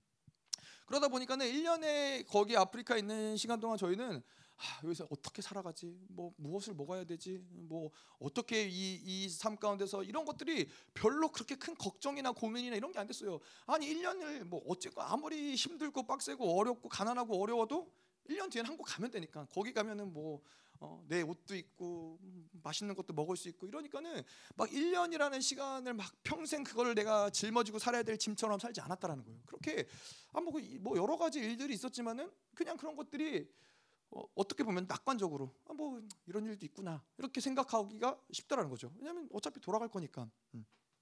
돌아갈 집이 있으니까. 그래서 제가 여러 가지 생각해 보니까는 여러 가지 일들이 있었더라고요. 나눈 것도 있고 나누지 않은 것도 있는데 하여튼 뭐 죽을 뻔한 일들이 한 세네 번 되는 것 같아요. 정말 어, 아프리카에서 뭐 말도 안 되긴 하지만 죽을 뻔한 일이었죠. 어, 하루는 그런 저희 이제 집이 있고 위에 저희 집이 약간 언덕배기가 있고 어, 센터가 이제 그 구조가 그래요. 언덕이 약간 이렇게 내리막길이요. 그래서 저희 집이 있고 그 위에 약간 언덕에 이제 그 철 철로 된 양파 양철로 된 창고가 하나 있었어요. 창고 있었는데 어느 날 아침에 이제 눈을 떠서 막 그날 밤에 바람이 엄청 불었어요. 엄청 시끄러웠는데 어, 새벽 일찍 뭐 하여튼 시끄러워갖고 눈을 떠갖고 집 밖을 나가봤더니 정말로 그 집 한 채가 바람이 하도 불어가지고 나무 기둥까지 다 뽑혀가지고 저희 집을 덮치기 바로 직전 이런 이런 거였어요. 여기에서 딱 멈춰 있었던 거예요. 뭐뭐 그게 덮쳤어도 사실 뭐 죽진 않았겠죠. 근데 이제 깜짝 놀란 거야. 아침에 이런 이게 도대체 무슨 일이래. 갑자기 막 이렇게 이 철 철제 창고가 날라가지고 우리 집 덮치기 바로 직전에 이렇게 다 이렇게 휘어가지고 그래서 아침부터 이제 거기 이제 있던 청년이랑 같이 막 안에 안에서 막 다 정리하고 막 다 뽑아내고 태울 거 태우고 이런 일들이 있었고 또 한 번은 이제 진짜 죽을 뻔한 적은 제 말씀 이건 나눴던 적이 있던 것 같아요. 거기는 이제 난로를 떼니까 이제 저희가 나무를 캐가지고 나무를 해가지고 나무를 사거나 아니면 이제 그 근방에서 나무를 해가지고 와서 이제 겨울철에는 추워요. 실외보다 실내가 더 추운 것 같아요. 난방이 전혀 안 되니까 보일러도 없고 그러니까 추운데 그러니까 이제 난로가 요만 요만해요. 요만한 난로에다가 이제 장작을 놓고 때우면은 이제 좀 그나마 좀 따뜻해지 그 앞에 있으면 좀 따뜻해지죠. 그랬는데 이제 이게 너무 추우니까는 어떻게라도 조금 오래 안 가더라고요. 장작 놓고 아무리 떼도 한 뭐 많이 넣으면 오래 갈 것 같지만 또 그렇지도 않은 게 불은 세지는데 뭐 한 세네 시간 있으면은 그냥 다 꺼져 버리는 거예요. 그러니까는 자기 전에는 따뜻한데 이제 잠들고 새벽에는 이제 추운 거예요. 그러니까 이제 제 욕심에 어떻게라도 하나라도 더 구겨 놓어서 더 오래 좀 따뜻해 볼까 해서 이제 해놨는데 문을 이제 닫거든요. 근데 이제 너무 놓다 보니까 문이 안 닫힌 거예요. 그냥 그래서 한 절반 이상이 이제 문 밖으로 나와 있는 상태였던 거죠. 어, 그러고서 이제 잠을 청했죠. 잠을 잤는데 자다가 눈을 번쩍 떴는데 온 집안이 연기로 가득한 거예요. 알고 보니까 이제 나무 조각이 타다가 고, 고 나무가 튀어나온 나무가 타다가 부러져 갖고 밖으로 이제 떨어진 거죠. 그러니까 이제 거기에서 연기가 계속 이제 뭐 숯에서 연기가 나듯이 연기가 나갖고 집안이 자욱한 거예요. 새벽 한 세네 시인가 됐나 그랬는데. 어 근데 그때 정말 하나님이 안 계셨으면은 예, 온 가족이 다 예, 일산화탄소 중독돼서 아마 이제 죽었을 거예요. 어, 근데 정말 그때 갖고 막 다 깨워가지고 살아 있는지 확인을 하고 창문 다 열고 문 다 열고 아, 그렇게 살아남았던 적도 있었고 뭐 그러고서 이제 차가 한 번은 그런 적이 있어요. 제가 아, 어떤 교회에 생각보다 멀었어요. 한 시간 반 이상 걸리는 장소였는데 밤에 이제 집회를 한다고 해서 저보고 한번 설교를 해달라고 그래갖고 이제 그 교회를 찾아갔죠. 근데 밤이었고 제 혼자가 저 혼자 갔었어요. 혼자 갔었는데 가가지고 이제 집회를 잘 마치고 뭐 설교를 하고 돌아오는 길이었는데 차가 어, 도로 중간에 이제 멈춘 거예요. 근데 거기가 이제 뭐 이렇게 산지대고 이러다 보니까는 언덕길, 내리막길, 오르막길, 내리막길, 오르막길 이렇게 굴곡이 진 길이었는데 차가 이제 내려오다가 차가 멈췄어요. 차가 멈췄는데 그다음 시동이 이제 밟아도 엑셀 밟아도 안 되고 시동이 완전 꺼진 거예요. 그래도 이제 내리막길이니까 차가 굴러가잖아요. 굴러가갖고 그냥 어, 어쨌건 갈 때까지 가보자 그랬는데 차가 이렇게 언덕백이 올라가는 데서 이제 차가 더 이상 못 올라가는 거죠. 어 그러니까 이제 잘못하면 이제 뒤로 거꾸로 가게 생겼으니까는 이제 옆으로 제가 차를 이렇게 막아놨죠. 막아놨는데 이렇게 해보고 나 해서 일단 내려가진 않는데 이렇게 옆으로 돌려놔서 보니까는 내리막길이니까는 또 차도를 막은 거예요. 이, 2차선 차가 양쪽으로 다니는데 그러니까 나중에 차가 오면 이거 큰일 나겠다 싶어가지고 차를 밀어봐야겠다. 아, 그래서 이제 제가 뒤에서 차를 밀으려고 어, 어 해, 이제 그 중립을 해놓고 차를 밀려고 했는데 제가 이제 어리석었죠. 생각하지 못했던 건 이제 내리막길이고 아, 그 내리막길을 제가 힘으로 그 차, 차를 그게 미니밴이었거든요. 저희 뭐 카니발 같은 그런 차였거든요. 그 깔려 죽을 뻔했어요. 근데 밀려고 하는데 이제 차가 무거우니까는 내려오는 거죠. 그래갖고 뭐 겨우 피했는데 다행히 차가 이렇게 내려와 갖고 어, 그건 뭐 여전히 도로를 막긴 했는데 어, 그래도 이제 살았는데 이제 어떻게든 이제 이 상황에서 어딘지도 모르고 혼자이고 막 그러니까 연락을 해야겠다 싶었는데 일단 전화기에 배터리가 별로 없는 거예요. 어. 배터리가 정말 막 한 칸 남았나 막 간당간당한 거예요. 아, 뭐 그래갖고 이거 어디에다 전화 한 통 한 통이 아깝기 때문에 어디에다 전화를 해야 하나 해갖고 일단은 제 기억으로는 일단은 중보팀에 연락을 한 것 같아요. 기도해달라고 중보해달라고 이런 상황이라고. 그러고 이제 저희 사모한테 연락을 하고 그러고서 이제는 마냥 거기에 이제 있었죠. 전화기도 별로 이제 전화도 마음껏 쓸, 쓸 수도 없고 그랬는데 저 옆에 있는 목사님이 그 흑인 아프리카 분이 계셨는데 이제 그분이 이제 저희 센터에 있는 트럭이 있어요. 예, 용달차 같은 트럭이. 근데 그 한 두세 시간 기다렸더니 이제 그 트럭을 가지고 이제 나타나신 거예요. 그래서 그, 거기가 막 도로가 복잡하진 않아요. 그래서 찾기가 어렵진 않았는데 거기에 나타나신 거죠. 그래서 아, 이제 살았다. 근데 제가 이제 두려운 건 그런 거예요. 차 안에 기다리잖아요. 사람이 없는데 정말 사람이 아무도 아무도 없었어요. 깜깜하고 산 산길이고. 근데 혼자 있다 보니까는 근데 혹시라도 차가 못 보고 지나오면은 큰일 나잖아요. 이제 내리막길이고 이러니까는 그러니까 차 안에 있기가 불안한 거예요. 또 차 밖에 있으려니까 짐승들이 나올까봐 이러지도 저러지다 차 안에 있다가 좀 이따 나왔다가 또 안에 들어갔다가 막 계속 기도하면서 그러고 있었는데 이제 그분이 몇 시간 뒤에 오신 거죠. 그분이 이제 몇 시간 뒤에 오셨는데 아 그래서 이제 이걸 어떡하나 그랬는데 일단은 견인을 하자고 그 견인을 하는데 우리나라 같은 경우는 뭐 하여튼 뭐 견인차가 오잖아요. 근데 여기는 견인차가 없어요. 근데 용달로 견인을 해야 되는데 그냥 이렇게 뭐짐 두꺼운 줄 있잖아요. 납작한 두꺼운 줄 이렇게 뭐, 아, 뭐 컨테이너 같은 거 그런 거 쓸 때 그런 줄이 하나 있어서 그거를 트럭 뒤에 연결하고 그걸 이제 저희 미니밴 앞에 연결을 한 거예요. 그러니까 이제 앞에서 끌고 가면 중립을 해놓으면 이제 그 차가 끌고 가는 거죠. 근데 빨리는 못 가요. 차가 무겁기 때문에. 근데 이제 또 제가 해야 되는 건 뭐냐면은 그 차에 앉아가지고 이게 중립이기 때문에 어, 올라갈 때나 평지는 괜찮은데 내리막길일 때는 또 막 내려가니까는 앞차를 부딪힐 수 있어요. 그러니까는 계속 발, 브레이크를 밟아줘야 되는 거예요. 근데 제가 이제 그날 그때가 한 새벽 2시, 3시 이랬는데 너무 졸린 거예요. 그런데 막 아, 막 그렇다고 졸면은 앞에 차랑 또 부딪히면 이것도 또 큰 사고라. 그러니까 막 허벅지를 정말 꼬집어 가면서 막 별의 별짓을 다 하면서 그러고 이제 집에 도착을 했더니 한 8시 8시쯤 됐나? 네. 그때 아침에 그 전날 이제 밤에 8시쯤 나간 사람 7시 8시쯤 나간 사람이 아침 8시에 이제 들어온 거죠. 음. 그래서 하여튼 뭐 여러 여러 가지 일들이 뭐 차가 멈춘 일뭐 그런 많았어요. 또 또 한 번도 모잠비크의 빌레오 목사님한테 뭘 전달해주고 돌아오는 길이었는데 그때도 차가 또 멈춰가지고 터져가지고 엔진에서 연기가 막 올라오는 거예요. 제가 뭐 차 정말 잘 모르거든. 전 차에 별로 관심이 없거든요. 뭐 차가 뭐 좋은 차 나쁜 차 이것도 관심도 없고 뭐 차 고치는 것도 관심도 없고 그랬는데 이제 하여튼 제가 아프리카는 차를 그냥 이렇게 맡기는 것도 카센터에 맡기면 알아서 고쳐주는 게 아니라 딱 견적을 봐요. 뭐 이런 게 이런 게 문제구나라고 해보면 이런 게 문제로 가서 직접 가서 부품을 구해 와야 돼요. 차를 고치는 데 차만 고쳐요. 그러니까 막 돌아다니면서 부품을 막 구해야 되는 거예요. 아 그러니까 이게 너무 막 정말 하루 종일 걸릴 때도 있어요. 뭐 부, 품 찾으러 다니고 뭐 이러는데. 근데 그날도 이제 모잠비크에서 돌아오는 길이었는데 막 가다 보는데 갑자기 막 차에서 연기가 나는 거예요. 엔진에서. 저 몰랐는데 그 차가 이제 에어컨이 안 나오는 차였거든요.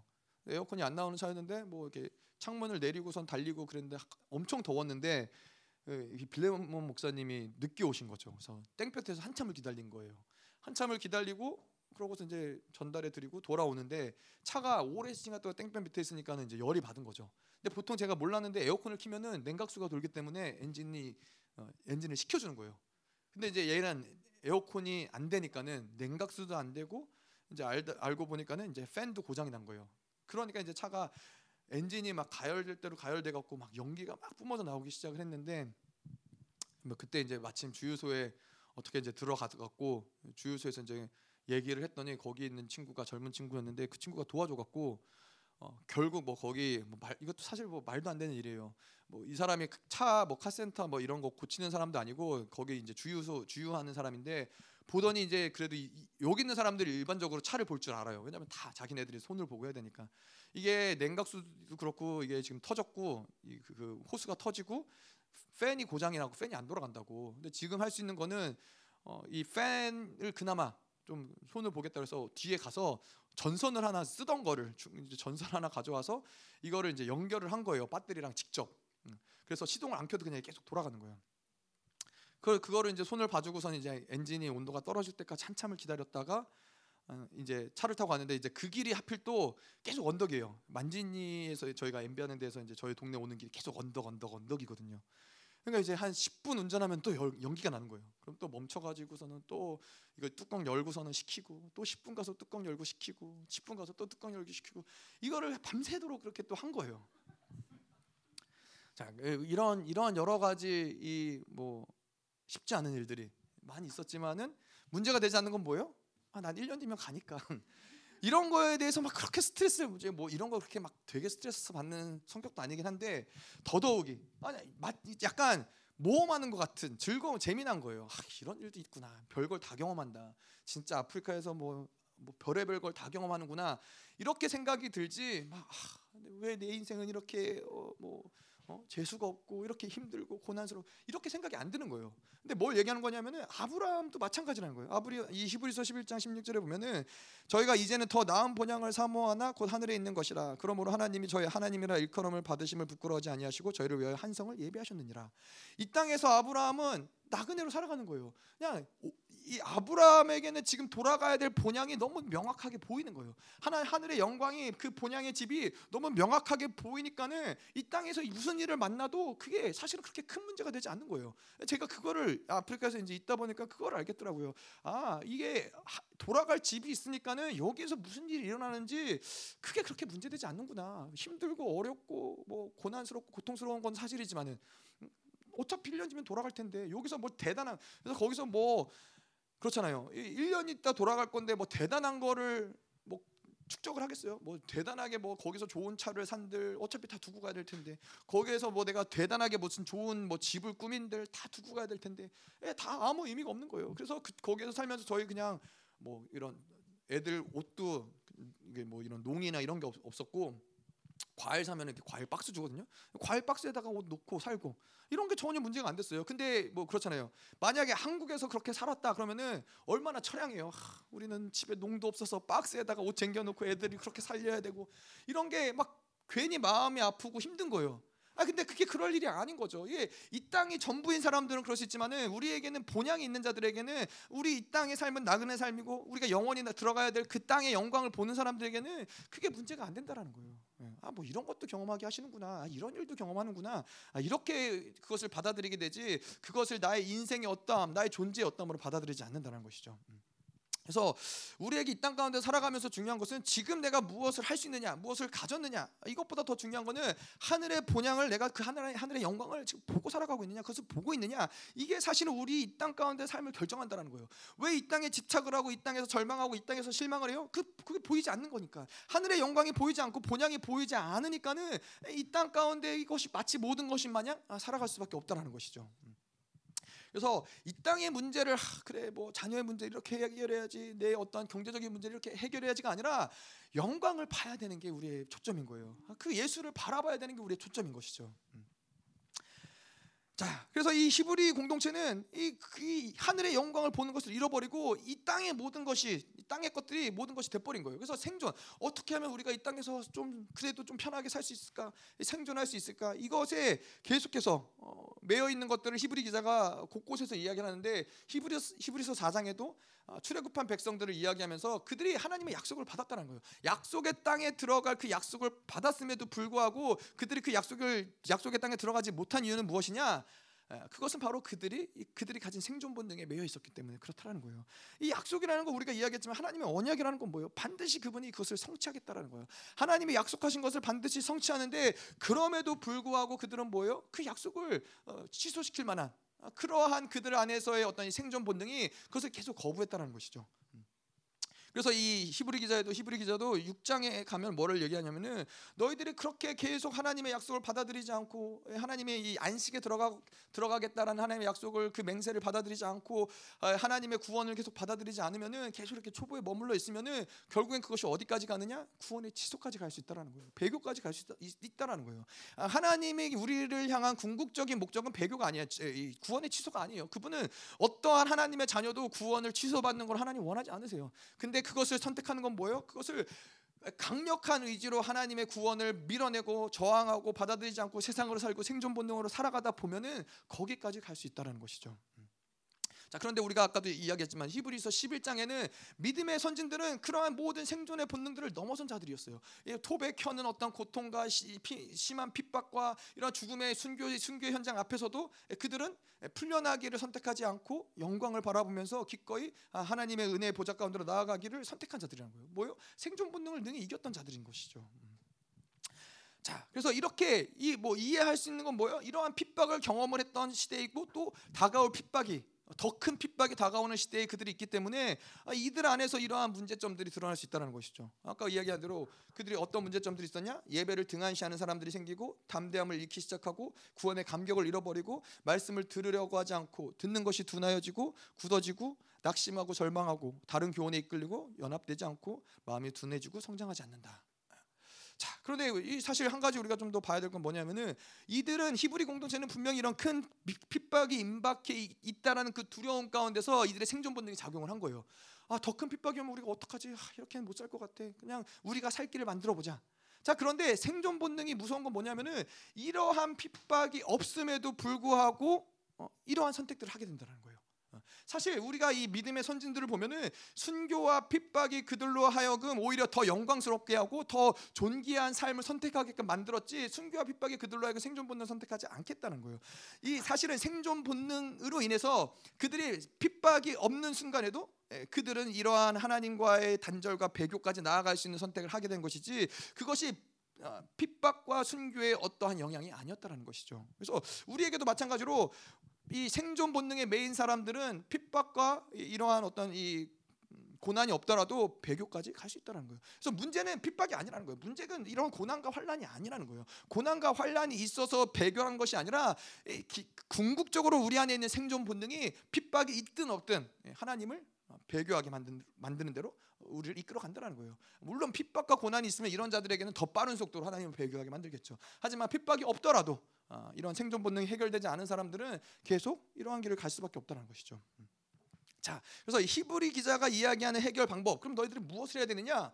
어, 별로 그렇게 어려운 것을 이야기하잖아요. 예수를 바라봐라. 예. 히브리서 내내 계속해서 히브리 기자가 얘기하는 것은 예수를 바라봐라. 예수를 생각하라. 예수를 붙잡아라. 아, 예수를 창념하라. 뭐 이러한 이야기들을 계속하는 거예요. 예. 예수를 계속 바라봄으로써 안식에 들어가라. 아, 그리고 순교자로 서라. 이것이 히브리 기자가 히브리 공동체에게 이야기하는 메시지 가장 중요한 메시지인 것이죠. 자, 그래서 우리가 이 서론적인 부분들을 좀 보고 이제 히브리서 1장을 좀 음, 들어가 보죠. 1장 2절에 보면은 이 모든 날 마지막에는 아들을 통하여 우리에게 말씀하셨으니 이러한 이 고난과 핍박의 시간, 이들이 닥쳐올 그 핍박이 임박한 그 시간 가운데서 그것을 통과할 수 있는 방법이 무엇이냐? 마지막 날에는 아들을 통하여 우리에게 말씀하신다라는 거예요. 최종적인 그거는 최종적인 말씀이에요. 더 이상은 이전에는 선지자들을 통해서도 이전에는 다른 누군가를 통해서도 하나님의 말씀을 대언하시고 얘기하셨지만은 최종적인 예수 그리스도를 통해서 이제는 이 모든 것들이 최종적으로 어, 이제는 결론이 났다라는 거예요. 오직 예수를 통해서 하시는 그 말씀만이 유일한 말씀이고 그것이 최종적인 말씀이라는 것이죠. 다른 길은 없다라는 거예요. 예수의 다른 방법, 다른 길, 다른 어떠한 생각할 수 있는 방안이 없다라는 거예요. 그래서 우리가 구원을 이야기할 때 그러죠. 이 종교 통합을 이야기하는 사람들이 구원을 이야기할 때 뭐예요? 어디로 가도 정상으로만 가면 된다. 어느 길을 선택하든 산 정상은 한 군데로 모이게 되어 있고 산 정상으로만 가면 된다. 이것이 종교 통합을 이야기하는 거예요. 너희가 불교를 믿든 이슬람을 믿든 크리스천을 기독교를 믿든 천주교를 믿든 어디로 어디로 가든 그, 그 길은 다 한 산 정상으로 우리를 인도하는 길이다. 예.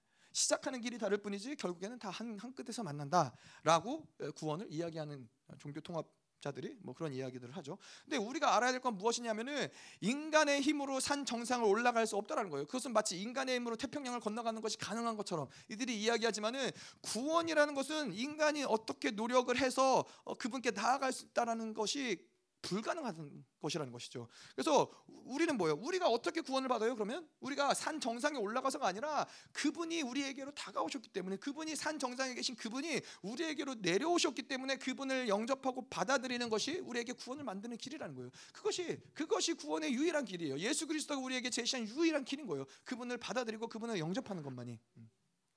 자 그래서 이 이스라엘 백성들이 광야에서 불뱀에 물려서 이제 죽어가는 상황 가운데서 하나님이 살 길을 내시죠. 그게 뭐예요?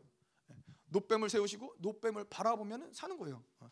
다른 방법이 존재하지 않아요. 노뱀을 바라보는 자들은 사는 거예요. 다른 방법을 애써 고민할 필요도 없고 다른 어떠한 방안을 찾을 필요도 없고 고개를 들어서 노뱀을 바라보면 되는 거예요. 어. 어떠한 상황 가운데 있을지라도 어떠한 존재일지라도 누구일지라도 고개를 들어서 노뱀을 바라보면 사는 거예요. 어. 그럼 왜 죽는 거예요? 왜 그 수없이 많은 이스라엘 백성들이 그, 그 가운데서 불뱀에 물려서 죽었어요? 불뱀 때문에 죽었어요? 아니죠. 결국엔 하나님의 말씀을 믿지 못해서 죽은 거죠. 예, 그분을 바라보면 이 노뱀을 바라보면 사는데 그것을 바라보지 않았던 거예요.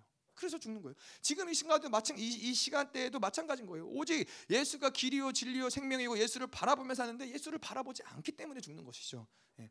자 그런데 노뱀은 그렇죠. 노뱀은 가만히 이 그 장대에 매달려서 그 뭐누 앞에 사람이 가리고 있을 수도 있고 뭐 누가 멀리 있을 수도 있고 계속 노뱀을 바라보는 것이 뭐 어떤 사람에게는 수월할 수도 있고 어떤 사람은 어려울 수도 있어요. 왜냐면 노뱀은 움직이지 않기 때문에. 근데 예수 그리스도는 그렇지 않다라는 거예요. 예수는 계속 우리에게 다가오신 분이에요. 내 상황이 어떠하든지 내 환경이 어떠하든지 나의 지금 처한 처지가 무엇이든지 내가 지금 무엇을 할 수 있든지 없든지 우리에게 찾아오는 구원은 뭐예요? 예수가 내가 처한 그 상황 가운데로 내가 처한 그 환경 가운데로 그분이 다가오시는 거예요. 그래서 우리는 이 노뱀을 바라보는 것보다 더 쉬운 건 뭐예요? 그분이 다가오시기 때문에 그냥 그분을 믿음으로 인정하고 받아들이면은 우리에게는 구원이 이루어지는 것이죠. 음. 우리의 실패의 자리 가운데 계속 그분은 찾아오시는 것이죠. 자 그래서 그 아들이 누구냐? 1장 2절에서 4절까지 보면은 이 아들을 만유의 상속자로 세우시고 또 그로 말미암아 모든 세계를 지으셨느니라. 이는 하나님의 영광의 광채시요 그 본체 형상이시라 그의 능력으로 말씀으로 만물을 붙드시며 죄를 정결하게 하는 일을 하시고 높은 곳에 계신 지극히 크시니 우편에 앉으셨느니라 그가 천사보다 훨씬 뛰어남은 그들보다 더욱 아름다운 아, 이름을 기업으로 얻으심이니. 자 그래서 그분을 어, 1장 2절 3절 4절에 보면은 만유의 창속자라고 이야기하고 만물의 창조자 예수가 누군지를 얘기하는 것이죠. 영광의 광채시고 본체 형상이시고 능력의 말씀으로 만물을 붙드시는 분이시고 죄를 정결케 하는 분이시고 하나님의 우편에 앉으신 분이시고 천사보다 뛰어나시고 아름다운 기업을 얻으신 분이다. 이분이 예수 그리스도라는 거예요. 자 그래서 이 히브리서 1장에서 이야기하는 건 예수가 누구냐를 이야기하지만은 그분의 신성을 얘기하는 거예요. 네. 그분이 이 신적인 존재로 서 어떠한 분이시냐? 그분의 우월하심, 하나님의 초, 예수 그리스도의 초월하심, 그분의 영광스러움, 예, 그분의 존귀 이런 것들을 이제 1장에서는 예수 그리스도의 신성을 이야기하는 것이고요. 1장부터 쭉 전체를 좀 보자면은 2장은 어, 예수 그리스도의 신성 다음에 그 다음에 인성을 예수 그리스도가 인간으로서 오신 예수를 이야기하는 거예요. 우리와 똑같은 인간으로서 이 땅 가운데 오시고 우리를 온전케 하시고 그 온전을 우리에게 주신, 주신 분이다. 인간이신 예수 그리스도를 2장에서는 이야기하는 것이고요. 히브리서 3장은 어, 이제 이 이스라엘이 안식에 들어갈 약속을 받았음, 온전함으로 들어가는 것을 약속을 받았음에도 어, 그들은 실패했다. 어, 이스라엘이 실패한 것을 히브리서 3장에서 이야기하고 있고요. 히브리서 4장에는 어, 그러한 인간의 연약함, 이스라엘이 가진 그런 연약함 때문에 그분이 체휼하시는 대제사장으로서 어, 우리 가운데 오셔서 우리로 하여금 다시 또 그 안식에 들어갈 수 있는 그 온전함에 들어갈 수 있는 그분이 길을 만드셨다라는 것을 히브리서 4장에 이야기하고 있고요. 그래서 히브리서 5장에는 우리를 온전함과 영광으로 이끌기 위해서 예수 그리스도가 대제사장이 되셨고 인간을 대표하기 위해서 그분이 어떻게 이것을 이루셨느냐? 고난으로 순종을 배우심으로 대제사장의 자격을 얻으셨고 구원의 근원이 되셨다. 이게 히브리서 5장에서 이야기하고 있는 거고요. 자 그렇기 때문에 히브리서 6장에서는 너희들이 초보에 머물러 있으면 안 된다. 아, 계속 온전함으로 나아가야 된다. 히브리서 가운데 중요한 한 가지의 흐름이 안식에 들어가는 거예요. 온전함에 나아가는 거예요. 그것이 예수 그리스도가 이 땅에 오신 목적이기 때문에 자, 그래서 이제 7장, 8장, 9장, 10장이 굉장히 히브리서에서 핵심적인 부분인데 이 7장부터 10장까지는 무엇을 얘기하냐? 이 예전에 주었던 다섯 가지의 시스템들을 완전히 폐하셨다. 음, 완전히 폐하시고 이제 너희들에게 새 언약을 주었다. 물과 피로 이제 성령으로 너희를 너희 안에 두사 너희를 새 언약의 존재로 삼으시고 이제는 주님과 같이 말하고 행동하고 생각할 수 있는 그런 신의 성품에 참여하는 자들로 거룩한 성전으로 예수 그리스도가 이 모든 것들을 이루셨다. 아, 이것이 히브리서 7장, 8장, 9장, 10장에 이야기하고 있는 거고요. 그리고 11장 그래서 믿음장. 음, 그래서 이 약속, 이 온전함으로 들어갈 들어가는 것에 대한 약속을 가진 자들 이러한 자들이 어떻게 살았느냐? 이 약속의 실체를 믿은 자들의 삶은 무엇이냐? 아, 이런 것들을 11장에서 이야기하고 있고요. 12장에서는 음, 믿음의 경주를 이야기하고 있죠. 그래서 믿음의 경주를 달리는 자들은 이 경주를 홀로 고독하게 싸우는 것이 아니라 아, 이제는 천군 천사와 구약의 의인들과 하늘의 총회가 이제 이 덮어씌운 교회로서 어, 이 허다한 증인들의 응원 가운데서 우리가 이 경주를 싸우는 것이다. 경주를 하는 것이다. 이것은 이제 히브리서 1장부터 12장까지의 전체적인 어떤 흐름인 것이고요. 음. 그래서 저희가 이걸 한, 한 장씩 한 장씩 어, 보겠지만은 자 오늘은 그래서 어, 히브리서에서 1장, 2장의 중심적으로 좀 이 문을 좀 히브리, 히브리서의 문을 좀 열려고 하는데 그래서 예수가 누구이냐를 이제 이야기하고 있죠. 어, 자, 근데 예수를 누구이냐를 이야기하는 목적은 무엇이냐면은 결국에는 우리가 누구인지를 어, 말하기 위함인 거예요. 어. 자, 왜냐하면 예수님이 이 땅에서 하신 모든 사역, 예수님이 이 땅에서 행하신 모든 것들은 결국에는 무엇을 위함이에요? 누구를 위함이에요? 우리를 위함이라는 거예요. 그분이 이 땅에 사시면서 조금도 자기의 어떠함으로 인해서 삶을 살아보신 적이 없으세요. 자기의 어떠함을 얻기 위해서 어떠한 삶을 자신의 유익을 위해서 살지 않으셨다는 거예요. 그래서 히브리서를 우리가 한마디로 이야기하자면 어떻게 있냐면은 신이신 그분, 어, 신이신 예수 그리스도가 어, 우리를 당신처럼 만드시기 위해서 이 땅 가운데 인간으로 오셔가지고 예, 이 땅에서 모든 사역, 하늘에서 모든 사역을 이루신 것이 이제 히브리서가 이야기하고 있는 것이죠. 그래서 우리가 뭐 얘기하죠? 우리가 이, 이 어, 계시를 이야기하면서 이야기하죠. 우리의 목적도, 우리 삶의 목적도, 동기도, 방법도, 과정도 어, 모두가 다 하나님인 사람들에게 하나님의 드러나심이 바로 계시다. 예, 우리의 삶의 모든 방향성, 목적, 동기, 살아가는 이유, 어떤 삶의 목적 자체, 어떤 이런 과정들 이게 다 하나님인 사람들한테 하나님이 드러난다는 거예요. 근데 여러분이 보시면은 예수 그리스도의 이 땅 가운데서 또 하늘에서의 그 그분의 어떤 삶의 모든 모습들을 보면은 그분의 모든 목적, 동기, 방법 이 모든 것들이 뭐였어요? 우리라는 거예요. 우리. 예, 우리를 구원하시고 온전케 하심이 그분의 사역의 모든 것이었고 이 땅에 인간으로서 오신 모든 삶의 모든 것이었다는 거예요. 그러니까 반대로 이야기하면은 그분이 그러한 삶을 사셨기 때문에 우리가 우리의 삶의 모든 목적과 동기와 과정과 방법이 하나님으로 살아가는 거는 그건 우리에게 너무나 당연한 거라는 거예요. 예수님이 우리를 위해서 그렇게 사셨기 때문에. 음. 자, 그래서 이 제가 뭐 히브리서 우리가 뭐 전체적으로 나중에 보겠지만은 제가 히브리서를 1장부터 13장까지 전체를 보고 나니까는 1장에서 드러나는 예수 그리스도의 신성의 모습, 예수가 누구냐? 아, 이 얼마나 영광스러운 존재냐? 얼마나 우월한 존재냐? 이것이 결국에는 이 히브리서 전체를 보니까 어떻게 보이냐면은 아, 이게 바로 우리의 모습이구나. 이게 바로 예수 그리스도가 우리를 온전케 만들 만들고자 했던 그 모습이 바로 히브리서 1장에 나온 이 말씀이구나. 볼게요. 이렇게 나오는 거예요. 1장 2절부터 보면은 바로 마녀의 상속자인데 예수 그리스도가 마녀의 상속자예요. 근데 누가 또 마녀의 상속자예요? 우리가 바로 마녀의 상속자라는 거예요. 이 하나님의 말씀이 그 말씀이 만물을 창조한 능력인데 그 말씀이 어디 있어요? 우리 안에 있다라는 거예요. 우리 안에 그 창조한 모든 세계를 창조하고 붙잡고 있는 말씀이 우리 안에 있다라는 것이고 영광의 광채시라. 우리가 바로 영광의 광채인 것이죠. 성령이 우리 안에 내재하시면서 우리 가운데서 그 영광을 뿜어내시는 것이고 예, 신의 능력과 성품에 참여하게 된 본체 형상이라는 거예요. 우리는 그냥 적당히 하나님의 백성으로서 구원받을 자가 아니라 그분의 능력, 그분의 성품, 그분의 형상대로 어, 다시 새롭게 창조되어질 하나님의 자녀들이라는 것이죠. 음. 그리고 우리 안에 있는 능력과 말씀의 만물을 다스리고 통치하는 것이고 우리 안에 내재된 보혈이 모든 죄를 정결케 우리의 죄뿐만 아니라 다른 다른 이들의 죄까지도 정결케 하는 것이고 이제 우리는 하나님의 우편에 앉힌 바 되었다라는 거예요. 그래서 이 히브리서를 보면서 이제 1장을 보니까는 아 이게 예수 그리스도의 모습이지만은 정말 우리를 예수님처럼 만드는 우리의 모습이 결국에는 그 동일한 모습으로 하나님을 만들어 가시는구나 이거를 보게 하시는 것이죠. 음. 자, 그리고 1장을 쭉 넘어가서 2장을 볼게요. 자, 이 2장의 핵심은 뭐예요? 신이신 예수 그리스도가 우리 같이 인간이 됐다라는 거예요. 우리를 신이신 그분과 같이 만드시려고 예, 우리를 온전케 하셨다는 것이죠. 그래서 1장, 2장 1절에서 4절까지가 경고예요. 어떤 경고냐면은 자, 그러므로 우리는 들은 것에 더 유념함으로 우리가 흘러 떠내려가지 않도록 함이 마땅하니라. 말씀을 붙잡으라는 거예요. 자, 왜 그러냐면은 이 천사보다도 우월한 예수를 통해 주신 하나님의 최종적인 말씀이기 때문에 2절에 보면은 그래요. 천사들을 통하여 하신 말씀이 경고하게 되어 모든 범죄함과 순종하지 아니함에 공정한 봉을 받았거든.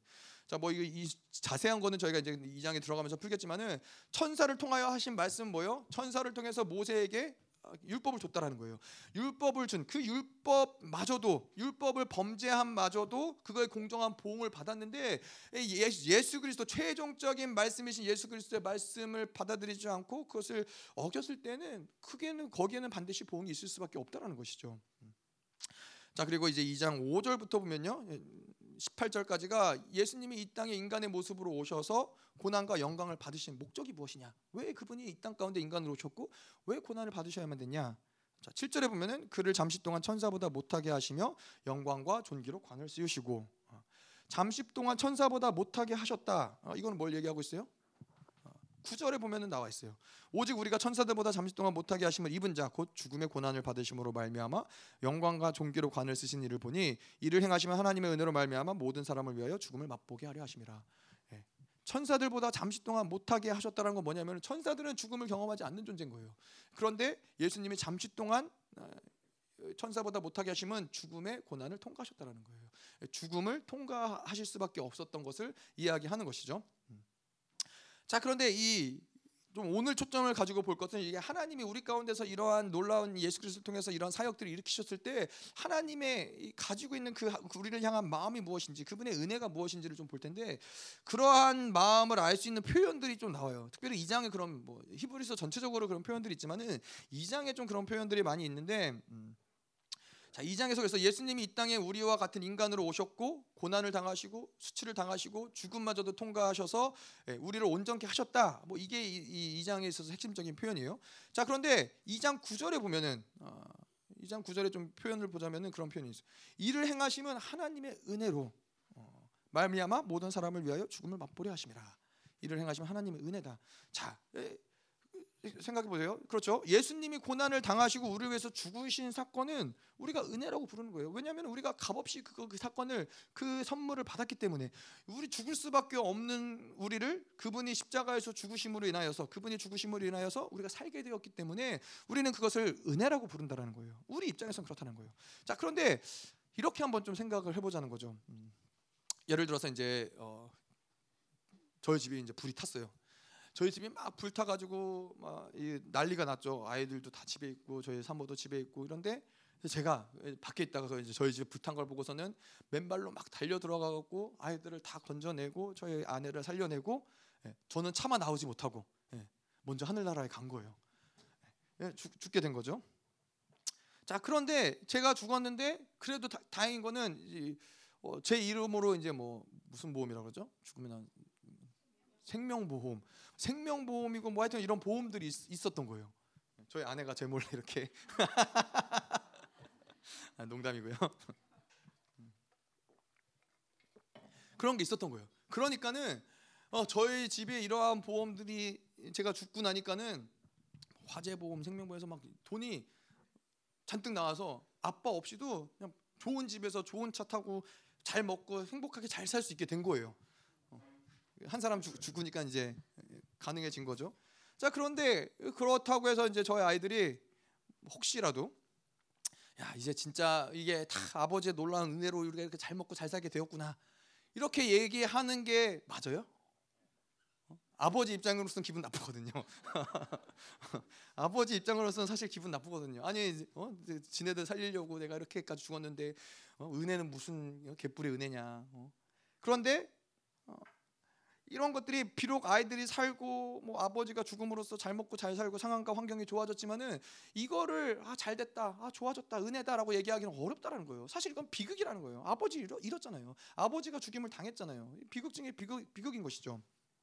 그래서 사실은 예수님이 우리를 위해서 죽으신 것은 어떠한 측면에서는 은혜의 측면만에 있지 않다라는 거예요. 이게 은혜가 우리에게는 뭐 우리가 정말 값없이 받은 선물이기 때문에 은혜라고 이야기할 수 있을지 모르지만은 하나님께서는 적어도 하나님께는 아들이 십자가에서 무참히 찢기고 고난을 당하시는 것을 묵묵히 바라볼 수밖에 없었던 사건이라는 거예요. 자 그러한 맥락에서 보자면은 이거를 보면은 하나님의 은혜라고 되어 있어요. 하나님의 은혜로 말미암아 모든 사람을 위하여 죽음을 맛보려 하심이라. 예수 그리스도가 인간을 위해서 십자가에서 찢기고 죽으신 그 사건을 누가 은혜라고 불러요? 하나님의 은혜라고 부른다라는 거예요. 은혜라고 칭하신 분이 그분이 하나님이라는 거예요. 이게 어려운 것이죠. 이게 이해할 수 없는 부분인 것이죠. 아, 제가 근데 이러한 고민 가운데서 왜 하나님 이것을 은혜라고 부르실까? 우리가 은혜라고 부른다라는 것은 또 한 측면에서 뭐 그것도 어, 예수님 입장에서는 결심할 수 있죠. 내가 십자가에 죽었는데 어, 좋냐 은혜라고 해서 좋냐 그럴 수도 있지만은 하나님이 그것을 은혜라고 부르신다라는 것이죠. 네, 제가 이 손양환 목사님을 참 좋아하는데 이분이 제가 쓴 글을 보면서 아 이러한 마음이셨겠구나 하나님이 어, 그런 것을 알았던 것이 자기의 두 아들을 죽이고 이제 살인범을 용서하고 양자를 삼으셨잖아요. 그때 장례식 때 손영환 목사님이 어, 읽은 감사 편지가 있어요. 예, 감사 제목 열 가지를 나누면서 이런 얘기를 해요. 어, 뭐라고 하셨냐면은 나 같은 죄인의 혈통에서 순교의 자식들이 나오게 하셨으니 하나님 감사합니다. 둘째로 허다한 많은 성도들 중에서 어찌 이런 보배들을 주께서 하필 내게 맡기셨는지 그 점 또한 주님 감사합니다. 셋째로 삼난 삼녀 중에서도 가장 아름다운 두 아들 장자와 차자를 바치게 된 나의 축복을 하나님 감사합니다. 넷째로 한 아들의 순교도 귀하다 하거늘 하물며 두 아들의 순교 순교일이요 하나님 감사합니다. 다섯째 예수 믿다가 누워 죽는 것도 큰 복이라 하거늘 하물며 전도하다 총살 순교 당함이요 하나님 감사합니다. 여섯째, 미국 유학 가려고 준비하던 내 아들 미국보다 더 좋은 천국에 갔으니 내 마음이 안심이 되어서 하나님 감사합니다. 일곱째, 나의 사랑하는 두 아들을 총사람 원수를 회개시켜 내 아들 삼고자 하는 사랑의 마음을 주신 하나님 감사합니다. 여덟째, 내두 아, 아들의 순교로 말미암아 무수한 천국의 아들들이 생길 것이 믿어지니 우리 하나님 감사합니다. 아홉째, 이 같은 역경 중에서도 이상 여덟 가지의 진리와 하나님의 사랑을 찾는 기쁜 마음, 여유 있는 믿음 주신 우리 주 예수님 그리스도께 감사합니다. 아, 열 번째, 이렇듯 과분한 축복 누리게 되는 것을 감사합니다. 네. 그 이두 아들을 한날 한시 잃어버린 아버지가 이 사건을 뭐라고 하냐면 아들이 죽은 사건을 은혜라고 하는 것이고 축복이라고 하는 거예요. 그래서 감사하다고 하는 거예요. 내 두 아들이 죽은 것이 이렇게 놀라운 은혜다. 예수 그리스도가 이 십자가에서 죽으신 것은 하나님이 하나님의 은혜라고 부르는 것과 어, 같은 맥락이라고 생각할 수 있는 부분인 것이죠. 자, 근데 여러분 생각해 보세요. 손양한 목사님이 어, 이것이 하나 이게 은혜라고 고백하고 아, 감사하다라고 고백하는 게 손양한 목사님에게 인위적인 내가 그래도 목사니까 어떤 종교적을 종교성을 가지고 인위적이고 위선적인 고백을 한 것일까요? 아니라는 거예요. 그의 삶을 보면 그렇지 않다라는 거예요. 그 원수된 자를 양자로 삼고 어, 그를 계속 바라보면서 그를 용서하고 그 어떤 인생을 살아가신 걸 보면은 그게 결코 인위적이거나 이 위선적인 고백이 아니었다라는 것이죠. 자 그런데 그러면은 왜 왜 그가 그렇게 고백을 할 수 있었을까? 아, 그는 그가 가진 인생에 있어서 그가 가진 유일한 한 가지 그는 한 가지 기준만 있었다는 거예요. 그 한 가지 기준이 뭐냐면은 오직 하나님 한 분이고 그리고 그분 앞에 영광스럽게 서는 것. 네. 이것이 유일한 그의 인생의 그의 모든 삶의 초점, 그의 모든 영혼의 초점이기 때문에 그러한 초점의 기준을 가지고 그 아들이 죽은 것, 그 아들이 순교한 것을 봤을 때 이거는 정말 놀라운 하나님의 영광이고 축복이고 감사할 기도 제목이라는 거예요.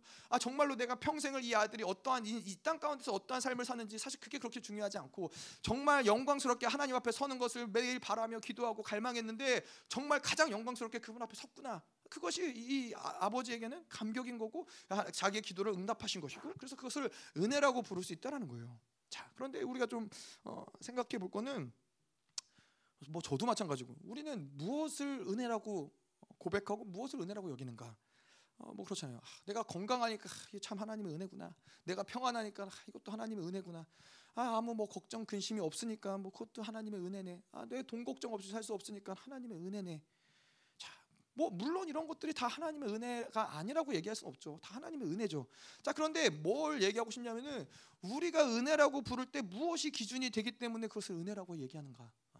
이 손양아 목사님처럼 오직 우리가 가진 유일한 기준은 하나님, 음, 그분을 얻기 위해서 그분의 앞에 가장 영광스럽게 서기 위해서 그것이 유일한 기준이기 때문에 이 땅에서 내가 평안하고 걱정 없고 근심 없고 자녀들이 잘 되는 것이 은혜라고 하는 것인지 아니면은 내가 이 땅에 소망을 두고 이 땅에서 그래도 뭔가 얻고 뭔가 영광을 취하고 이 땅에서 명예롭게 살고 편안하게 살고자 하는 기준 가운데서 그런 것들이 성취되고 있기 때문에 그것을 은혜라고 하는가? 아, 이런 데에는 우리가 어, 차이가 있다는 거예요. 자, 근데 그럼 마찬가지로 하나님의 은혜라 그럼 마찬가지로 하나님에게도 그가 가진 기준이 있는데 그 기준을 보았을 때 이것을 은혜라고 여기는 건데 그 기준은 무엇이냐면은 그 하나님의 사랑하는 독생자가 십자가에서 찢기고 죽으심을 당하더라도 그 죽임을 당해서 많은 아들들을 얻을 수 있게 됐기 때문에 그것을 은혜라고 하는 거예요. 죽음조차도 음, 죽음조차도 은혜라고 부를 수 있는 그 이유는 무엇이냐? 바로 우리를 얻으셨기 때문에. 예. 이게 바로 하나님의 은혜라고 이 이야기하는 것에 숨겨진 비밀이라는 거예요. 그러니까 우리는 그 은혜를 매일매일 찬양할 수 있는 거예요. 뭐 우리가 계속 이런 이런 얘기들을 좀 오늘 하겠지만은 도대체 우리가 우리가 누구길래 하나님이 자기 아들을 십자가에 죽이면서까지 우리를 얻으신 걸 가지고 하, 놀라운 은혜다. 드디어 내가 이 아들을 얻게 됐구나. 십자가에 죽은 예수 그리스도가 초점이 아닌 거예요. 그분이 우리가 일장에서 얘기한 것처럼 그분은 놀라운 하나님의 신성, 뭐 영광이고 만물의 통, 통치자시고 창조시고 본체 형상이시고 영광이신데 그분이 이 땅에 인간으로 십자가에서 찢기고 죽으셨는데도 그게 놀라운 은혜인 건 뭐예요? 아, 그 그가 죽음으로써 내가 이제는 많은 아들들을 얻게 됐기 때문에 여기서 말씀해 보면 하나님의 은혜로 말미암아 모든 사람을 위하여 죽음을 맛보려 하심이라. 모든 사람을 위하여 죽은 것이 하나님의 은혜라는 거예요.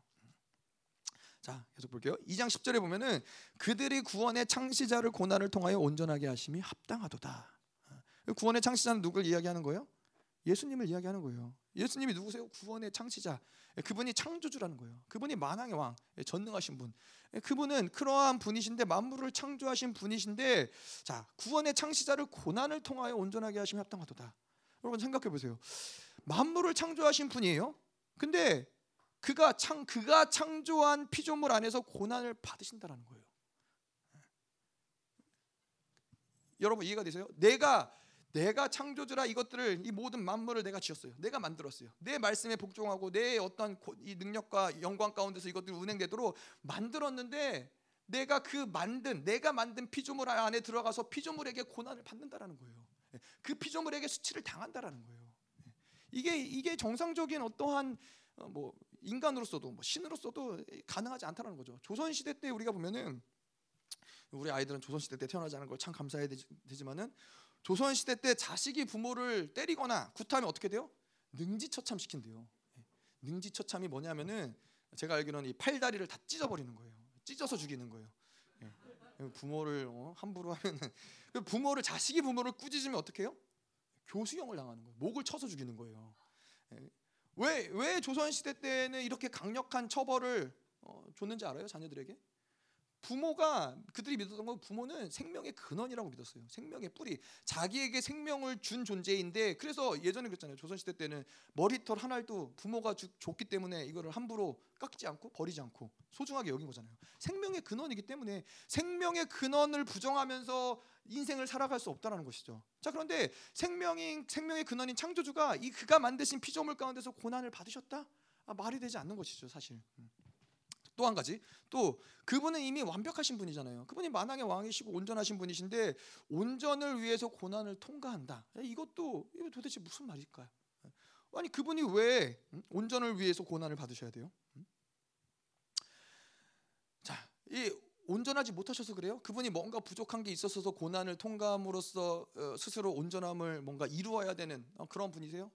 어떤 뭐 도행을 뭐죠 그 수행을 하면서 도를 닦으면서 고난을 통과하면서 자기에게 포기될 것들 버려질 것들을 버리면서 온전함을 얻어야 되기 때문에 이런 얘기를 하시는 거예요? 아니에요. 그분은 이미 온전하신 분이에요. 온전이라는 말 자체도 사실은 그분이 기준인 것이고 그분이 모든 것들을 규정하는 분이시지 그분이 어떠한 것을 통해서 확증을 받으셔야 될 이유도 없으시고 어떠한 것을 그분이 온전함을 이루어야 될 어떤 그런 그러한 기준 자체가 없으신 분임에도 불구하고 이 땅 가운데 그분이 인간으로 오셔서 모든 인간으로서의 유혹과 고난 가운데도 흔들림 없이 확증을 받으셔야 되는 이유는 뭐냐면은 우리를 구원하실 수 있는 객관적인 자격을 얻으시기 위하심이라는 거예요.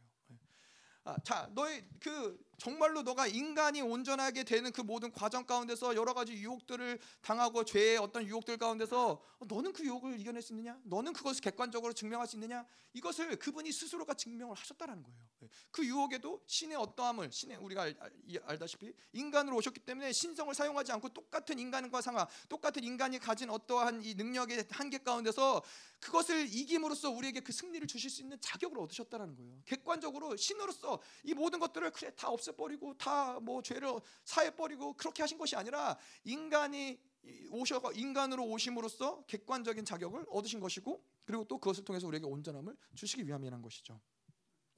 자 그리고 또 이 이해 우리가 좀 이 인간으로서 이해할 수 없는 측면은 뭐냐면은 더 나아가서 구절에 보면은 합당하다라고 이야기를 해요.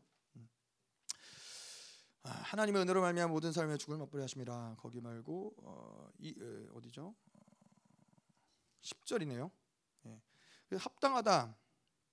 구, 들이 구원의 창시할 고난을 통하여 온전하게 하심이 합당하도다. 예, 합당하다라고 이야기하는데 자 어, 그렇잖아요. 구원의 창시자 그분이 은혜를 주 그 하나님 이거 그분이 이 땅 가운데 십자가에 죽으심을 하나님의 은혜라고 하는 것도 우리가 이해할 수 없는 표현이고 10절에서 구원의 창시자가 고난을 통과한다라는 것도 사실은 우리가 사실은 이해하기 어려운 표현인 것들인데 정말로 우리가 막 미쳐버리게 만드는 표현이 뭐냐면 합당하다라는 표현인 거예요. 어.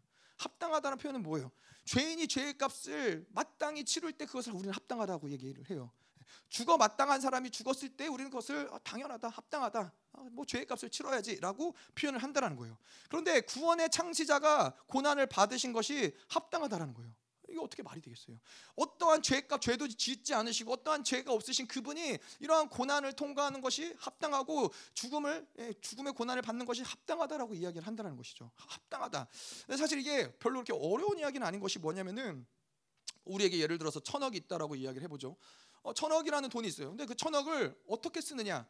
가장 사랑하는 사람에게 쓰게 되겠죠. 뭐 나를 가장 사랑하면은 이 천억을 나에게 쓸 것이고, 어, 내가 누군가 이 가족을 사랑하면은 그 천억이라는 돈을 가족에게 뭐 쓰는 그 문제가 안 될 것이고, 어, 그것이 뭐 내가 가장 사랑하는 분이 하나님이라면은 기꺼이 천억도 하나님께 드리는 게 문제가 되지 않겠죠. 음. 예, 열방 교회 제가 이제 있으면서 보니까는 어, 그러한 경우들이 있었어요. 종종 있었어요. 정말 이 어떤 자매를 사랑하기 때문에 열방 교회 몇 번 말씀드렸지만은 안 믿는 안 믿는 청년이었어요. 안 믿는 분이셨는데 그 열방 교회 어떤 자, 자매를 좋아하고 사랑하니까는 첫 번째로 그 그분이 이제 교회 와서 목사님이 제안한 거 뭐였냐면은 어, 결혼하고 싶으면은 일단 교회를 나오고 직장을 때려쳐라. 네. 근데 그 직장 정상적으로 그냥 잘 다니고 뭐 수입도 나쁘지 않고 뭐 서울에서 그래도 좋은 직장을 다녔는데 직장을 때려치라는 거예요. 아니 뭐그 하나님을 잘 믿는 사람이고 뭐 교회 오래 다녀고 목사님에 대한 신뢰가 있고 하나님에 대한 신뢰가 있으면은 그런 결정을 하는 거 뭐 가능할 수 있겠죠. 믿음이 있는 사람이고. 근데 이 사람은 믿음도 없어요. 교회도 안 다녀봤어요. 하나님도 몰라요. 그런데 직장을 때려치는 거예요. 왜 그게 가능해요? 자매를 사랑하니까 그 자매를 너무 얻고 싶으니까는 안 다니던 교회도 다니는 거고 제가 말씀드렸잖아요. 안 하던 금식도 믿지 않는데도 21일 금식을 했어요. 21일 금식을 하고 직장을 때려치고 자매를 얻기 위해서 그렇게 하는 거예요. 사랑하니까.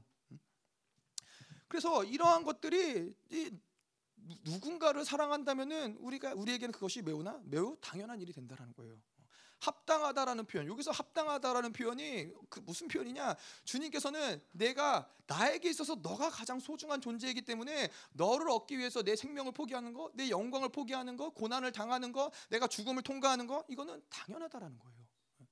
죽음 자체, 고난 자체가 당연한 게 아니라 내가 사랑하는 그 너의 자녀들, 너희들을 위해서 이 고난을 통과하는 것은 당연하다는 거예요. 너무나 사랑하기 때문에 기꺼이 내가 이 모든 것들을 포기하고 너를 얻기 위해서라면은 고난도 수치도 이 모든 것들을 당하는 게 나에겐 합당하다. 이것을 합당하다라고 얘기하는 거예요. 이러한 측면에서 본다면은 우리가 왜 이 히브리 공동체좀 마찬가지죠. 왜 그들이 생존 본능을 포기하지 못해요? 간단하게 생각하면 그런 거예요. 왜 생존 본능을 포기하지 못하냐면은 자기 자신을 하나님보다 더 사랑하기 때문에 그런 거예요. 자기 자신을 사랑하는 마음이 하나님을 사랑하는 마음보다 더 크기 때문에 내가 어떻게든 살고자 하는 힘들이 운행이 될 수밖에 없다는 것이죠. 자, 그래서 하나님의 사랑은 뭐예요? 예. 이 비극적인 사건, 그 아들이 십자가에서 죽어진 그 비극적인 사건을 은혜라고 칭하는 것이 하나님의 사랑인 거예요. 합당하지 않은 것을 합당하게 만드는 것이 그것이 하나님의 사랑인 거예요. 우리가 지금 받고 있는 여러분 한 사람 한 사람이 받고 있는 그 하나님의 사랑은 뭐예요? 합당하지 않아요. 자격이 되지 않는데도 불구하고 합당하게 일컬으시고 어, 부어주시는 사랑이 그게 하나님의 사랑인 거예요. 그래서 우리는 우리는 늘 하나님 앞에 나가서 고백한 게 뭐예요? 하나님 우리는 합당하지 않습니다. 하나님의 그 놀라운 사랑을 받기에 우리는 합당하지 않습니다. 하나님 우리에겐 그럴 자격이 없습니다. 하나님 우리는 사실 심판받아 마땅한 존재입니다. 우리를 봤을 땐 그것이 우리에게 어, 올려지, 올려지는 고백인 것이죠. 근데 하나님 뭐라고 그러세요? 너희를 위한 고난도 나에겐 합당하다.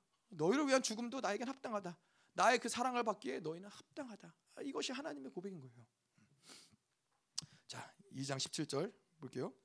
17절에 보면은 그러한 표현들이 또 있어요. 그러므로 그가 범사에 형제들과 같이 되심이 마땅하도다.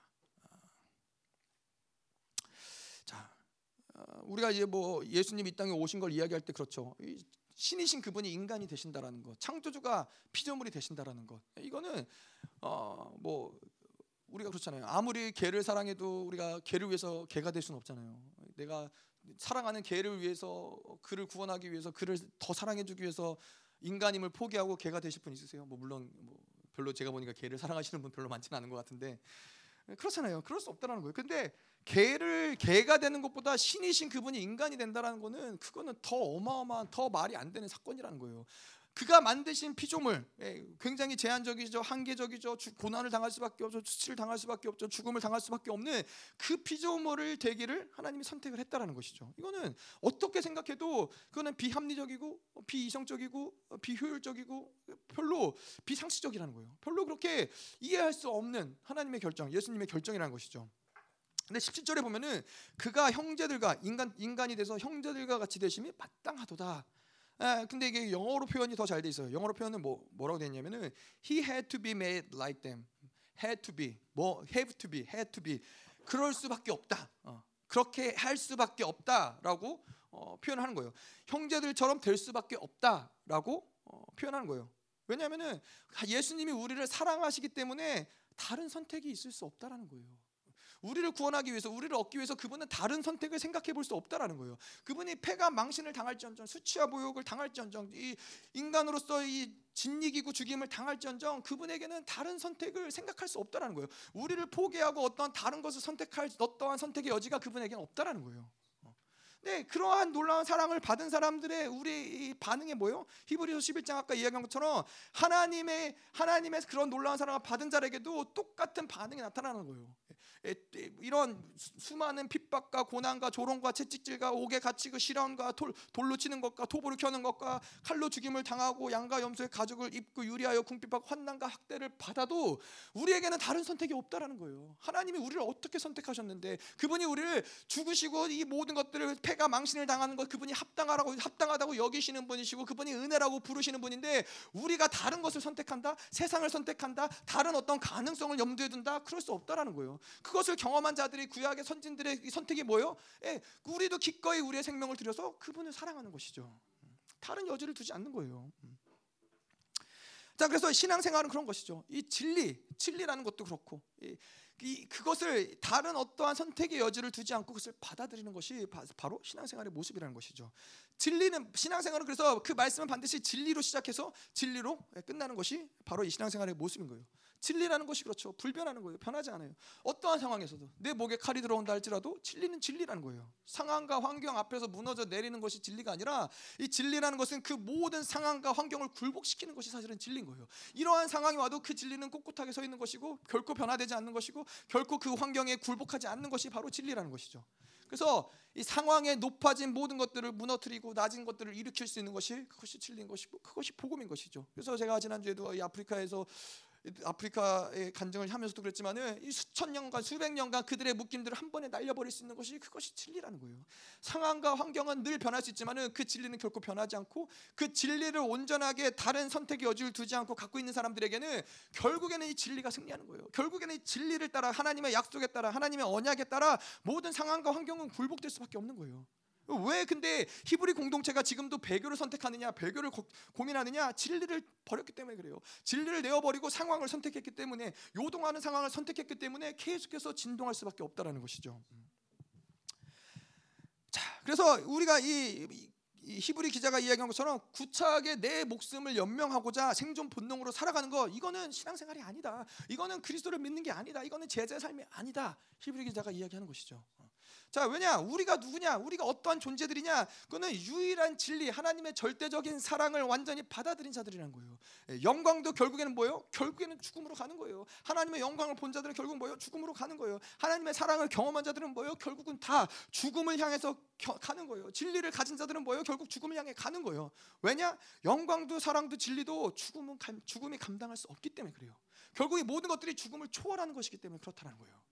그래서 우리가 어떤 존재예요? 그 영광을 가진 자들이에요. 우리가 어떤 존재예요? 그 사랑을 가지고 그 진리를 가진 자들이라는 거예요. 세상에 감당할 수 없는 자들이고 죽음에 감당할 수 없는 자들이 바로 우리라는 것이죠. 바로 그 히브리 히브리 공동체가 바로 그러한 자들이기 때문에 너희들이 그 진리를 버리고 어딜 가느냐? 너희들이 그 영광을 버리고 어딜 가느냐? 너희들이 그 하나님의 사랑을 버리고 어딜 가느냐? 그럴 수 없다. 네, 그럴 수 없다는 것이죠.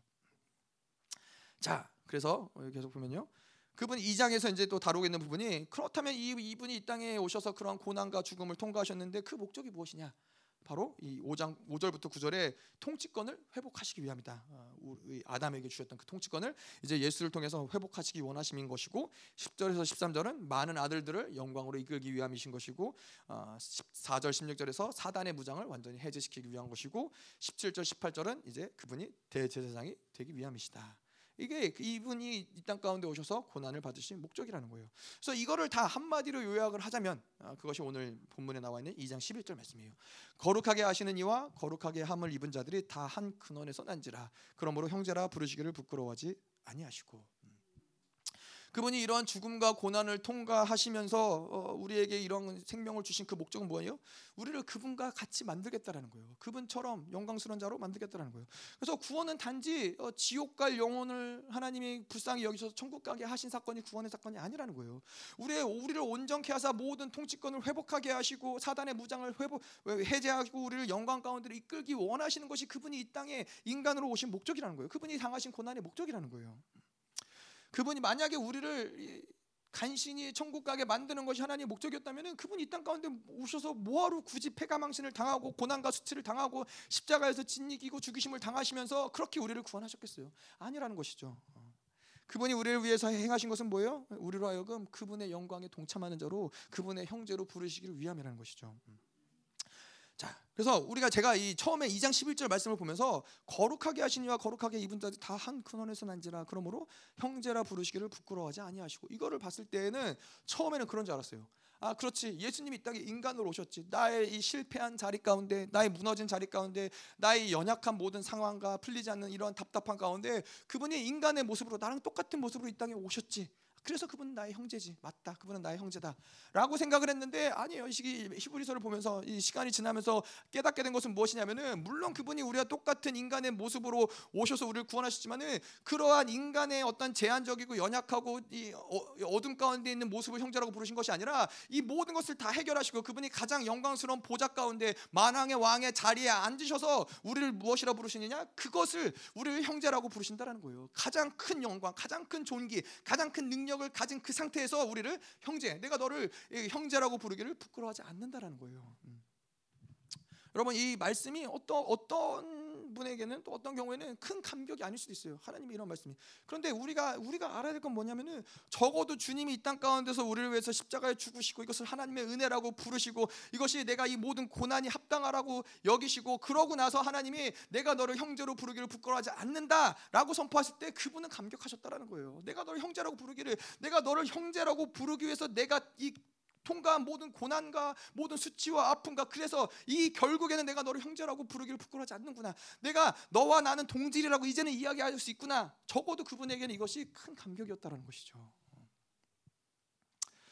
자, 그래서 이 영광스러운 그분이 이 땅 가운데 나와 똑같은 모습으로 이 나의 답답한 상황 가운데 오신 것도 감격이지만은 이 모든 것들을 승리하시고 그 영광의 보좌 가운데서 우리를 부르시면서 우리를 형제라고 부르신 것이 우리에게는 감격이라는 것이죠. 마치 이 예, 요셉이 바로 왕 앞에서 그들 이들이 나의 형제입니다라고 이야기했을 때 뭐요? 예, 그 모든 요셉이 생각해 보세요. 감옥에 있을 때 그 뭐이 어, 땅굴에 있을 때 어, 뭐 그리고 이제 어, 뭐 쫓겨 도망 다닐 때 이때 형제들 어, 이들이 내 형제요라고 그런 것이 아니라 가장 높은 총리의 자리에서 바로 앞에서 그들이 나의 형제라고 했을 때 그, 그들에게 어떤 일이 일어나요? 바로가 뭐 그 형제들의 댐댐이가 무엇이고 이름이 무엇이고 나이가 무엇이고 뭐 무엇을 할 수 있고 뭐 잘났고 못났고 이거를 염두에 두지 않아요. 그냥 요셉이 청구하는 그 청거를 들으면서 그들에게 가장 이집트에서 가장 좋은 고센 땅을 그들에게 주는 거예요. 근데 예수님이 뭐예요? 예수님이 이제는 우리의 대언자가 되시고 우리의 청구하시는 분이 되신다라는 거예요. 그분이 모든 고난과 수치를 당하시고 예수의 가장 영광스러운 자리에 앉으셔서 우리가 올 때마다 우리를 청구하시는 거예요. 저들에 대해 형제입니다. 내가 저들을 형제라고 부르길 부끄러워하지 않아요. 저들은 나와 동질이에요. 하나 님께 청구하면 그들이 뭐예요? 우리를 바라보는 게 하나님이 우리의 어떠함을 보시지 않는다라는 거예요. 예수가 청구한 나의 사랑하는 아들이 십자가에서 진이김을 당하면서까지 얻은 그 사랑하는 형제들이구나. 예수님이 그거를 보시고 그 우리를 받아주신다라는 거예요. 우리를 가장 영광스럽게 대우하신다는 거예요. 우리의 어떠함이 아니라는 거예요. 예? 나의 어떠함이 아니라는 거예요. 우리는 뭐예요? 그냥 형제이신 예수님께만 나아가면 돼요. 하나님 내가 또 죄 짓고 왔지만 하나님 내가 당신의 형제 아닙니까? 그럼 그분이 우리를 청구하시는 거예요. 그래서 우리가 우리의 영광은 무엇이냐면은 우리는 그렇죠. 우리는 인간으로서 우리는 인간 인간으로서 하나님께 하나님 이 소망 없는 죄인을 하나님 당신이 구원시켜 주신 것만으로도 그것만으로도 참 감사합니다. 하나님 뭐라고 그러세요? 어, 아니야. 그게 끝이 아니야. 어? 우리는 하나님 나 같은 죄인을 구원하셔서 천국 가게 하신 것 그것만으로도 하나님 전 너무 감사합니다. 근데 하나님이 야 아니야. 그게 끝이 아니야. 우리는 하나님 그러면은 하나님 당신이 나를 양자 삼아 주신 것, 어, 뭐 정말 어, 하나님과 원수된 나였는데 당신이 나를 양자 삼으신 것 그것만으로도 감사합니다. 근데 하나님이 아니야, 야 그게 끝이 아니다. 근데 하나님이 아 그럼 하나님 내가 당신의 아들이 아니라 후사라는 것, 당신의 기업을 이을 자라는 것 그것만으로도 하나님 감사합니다. 근데 하나님이 아니라 그게 끝이 아니라는 거예요. 하나님의 기어이 내가 너를 나의 분봉왕, 왕 같은 제사장, 내가 너와 함께 통치하겠다. 아, 우리 그래 받아들일 수 없는 그 하나님의 놀라운 은혜를 경험하는데 그러면서도 하나님은 이게 끝이 아니라는 거예요. 여러분 그렇잖아요. 분봉 왕인데도 그럴 수 있어요. 이, 이 음, 역사 가운데 많은 왕들이 그랬지만은 왕의 자리에 있지만은 무능력한 왕, 무기력한 왕, 바지사장 같은 이 꽂아놓은 보리자루 마냥 아무것도 할 수 없는 예, 그냥 조종당하는 예, 그런 왕으로 우리를 부르셨어요. 우리의 됨됨이를 보면 그럴 수 있어요. 내가 아무것도 모르고 무지하고 뭐 어, 거룩하지도 않고 근데 하나님 왕이라니까 왕의 자리에 앉았는데 어, 얼마나 뻘쭘하고 뭘 해야 될지도 모르겠고 예, 정말로 이 옥새로 뭐 호두나 까먹고 뭐 그럴 수 있다란 말이에요. 근데 하나님이 그러한 존재로 그게 그게 점, 전부라 그러지 않으시고 뭐라고 히브리서에 뭐라고 그래요? 새 언약의 존재로 부르셨다라는 거예요. 우리 안에 물과 피와 성령을 계속해서 운행시키시면서 걸어다니는 성경이 되게 하겠다는 거예요. 하나님이 생각하는 생각대로 말하는 말대로 하나님이 행동하는 행동대로 그분처럼 말하고 그분처럼 행동하고 그분처럼 생각할 수 있는 존재로 만드셨다라는 거예요. 그런 신적인 존재로 우리를 만드셔서 겉으로 보기나 속으로 보기나 정말 왕 같은 존재로 우리를 만드시겠다라는 것이 그것이 우리 하나님께서 부여하신 우리의 영광이라 아니라는 거예요. 여러분 우리 우리 가운데도 그런 분 있잖아요. 아유, 그냥 죄인인데 하나님이 날 용서하시고 구원하신 것만으로도 감사하죠. 하나님이 아니라는 거예요. 아니라는 거예요. 내가 너를 나처럼 만들겠다라는 거예요. 제발 그분의 의지를 받아들이셔야 돼요. 하나님 그냥 뭐 아들만 돼도 감사해요. 천국만 가도 감사해요. 하나님의 가슴을 두드리면서 아니다 이거사. 어, 내가 너를 위해서 어떻게 죽었는데 내가 너를 위해서 십자가에서 너를 나의 형제로 만들기 위해서 나와 동일한 자로 그 동일한 영광을 부여하기 위해서 내가 어떻게 죽었는데 하나님은 포기할 수 없는 것이죠. 자, 그래서 우리가 1장에서 보면은 그런 얘기를 해요. 어, 예수 그리스도가 천사보다 우월한데 그분이 천사보다 우월하잖아요. 근데 2장에서 보면 경고에서 천사들을 통해 준 그 율법 그것을 어겨도 어, 그 마땅한 보응을 받는데요. 이 모세 율법을 얘기하는 건데 그 율법을 어겨도 어, 마땅한 보응을 받아요. 심판을 받고 뭐, 어, 죽임을 당하고 그런데 이제는 그 천사의 율법보다 더 뛰어난 말씀이 있어요. 그 말씀이 뭐예요? 천지를 그 말씀은 천지를 창조하고 온 우주를 지금도 붙잡고 있고 빛이 있으라면 빛이 생기는 창조주의 말씀 다바르의 하나님의 놀라운 말씀이에요. 그 말씀은 태초부터 있었고 지금까지도 이 영원히 그 영원히 이 모든 것들 가운데서 어, 존재하시는 하나님의 진리라는 거예요.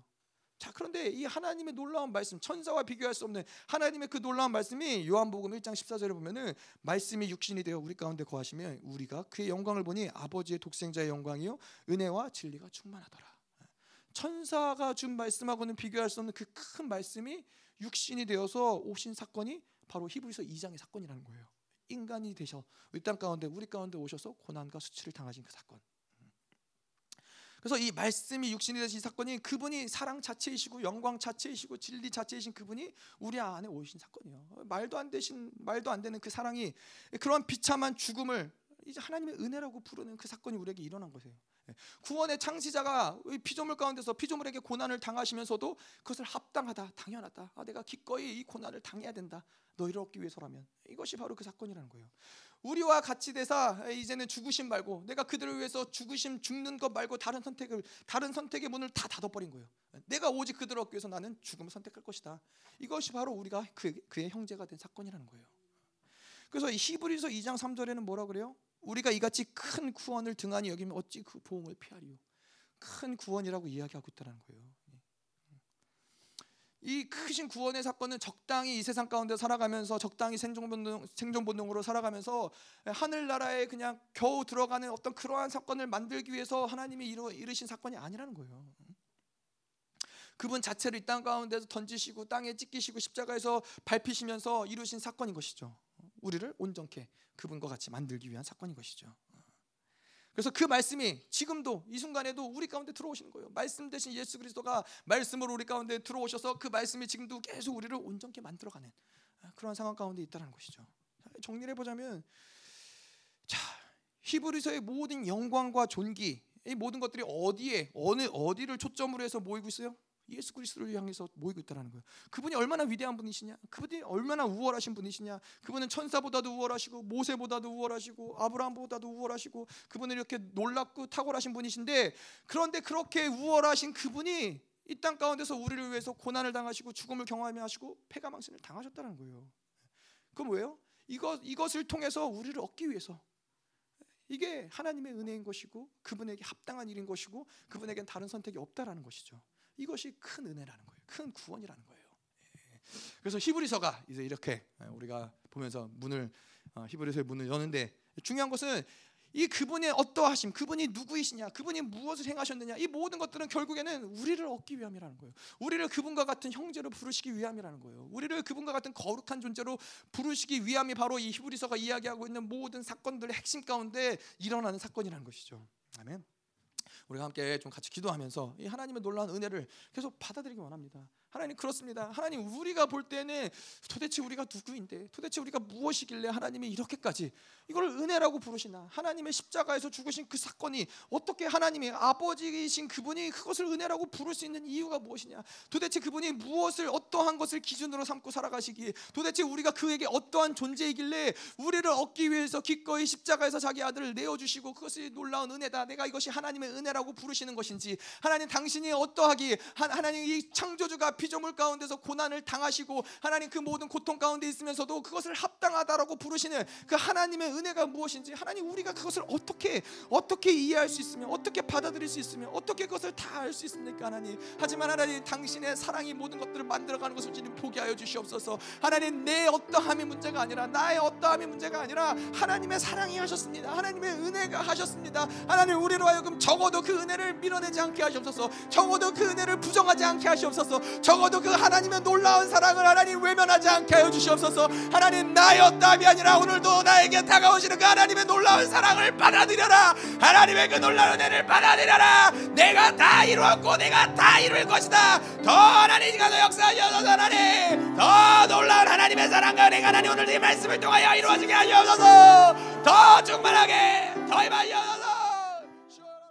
사랑의 하나님 오늘도 이 귀한 예물을 가지고 주님께 나와왔습니다 하나님 하나님 예물을 드리는 것이 하나님 우리의 어떠한 종교나 우리의 율법이나 하나님 우리에게 익숙한 어떤 것이 아니라 하나님 그 놀라운 은혜가 우리에게 너무나 귀하기에 하나님 그 놀라운 사랑이 우리에게 너무나 귀하기에 하나님 우리의 마음을 다해 하나님 우리의 생명을 다해 하나님 우리의 중심을 다해 주님께 하나님 예물을 가지고 나왔습니다. 하나님 예물을 드리는 손길마다 주님 하나님 놀랍게 축복하여 주시옵소서. 하나님 무엇보다 내가 어디에 있든지 하나님이 나와 함께 하시며 하나님의 사랑이 나에게 충만하게 부어지는 그 놀라운 은혜를 하나님 오늘 예물을 드린 손길 위에 주님께서 충만하게 채워주시며 주시며 하나님 그들로 하여금 그들이 가는 모든 곳곳마다 하나님의 막혔던 은혜들이 풀어지는 역사들이 있게 하여 주시옵소서.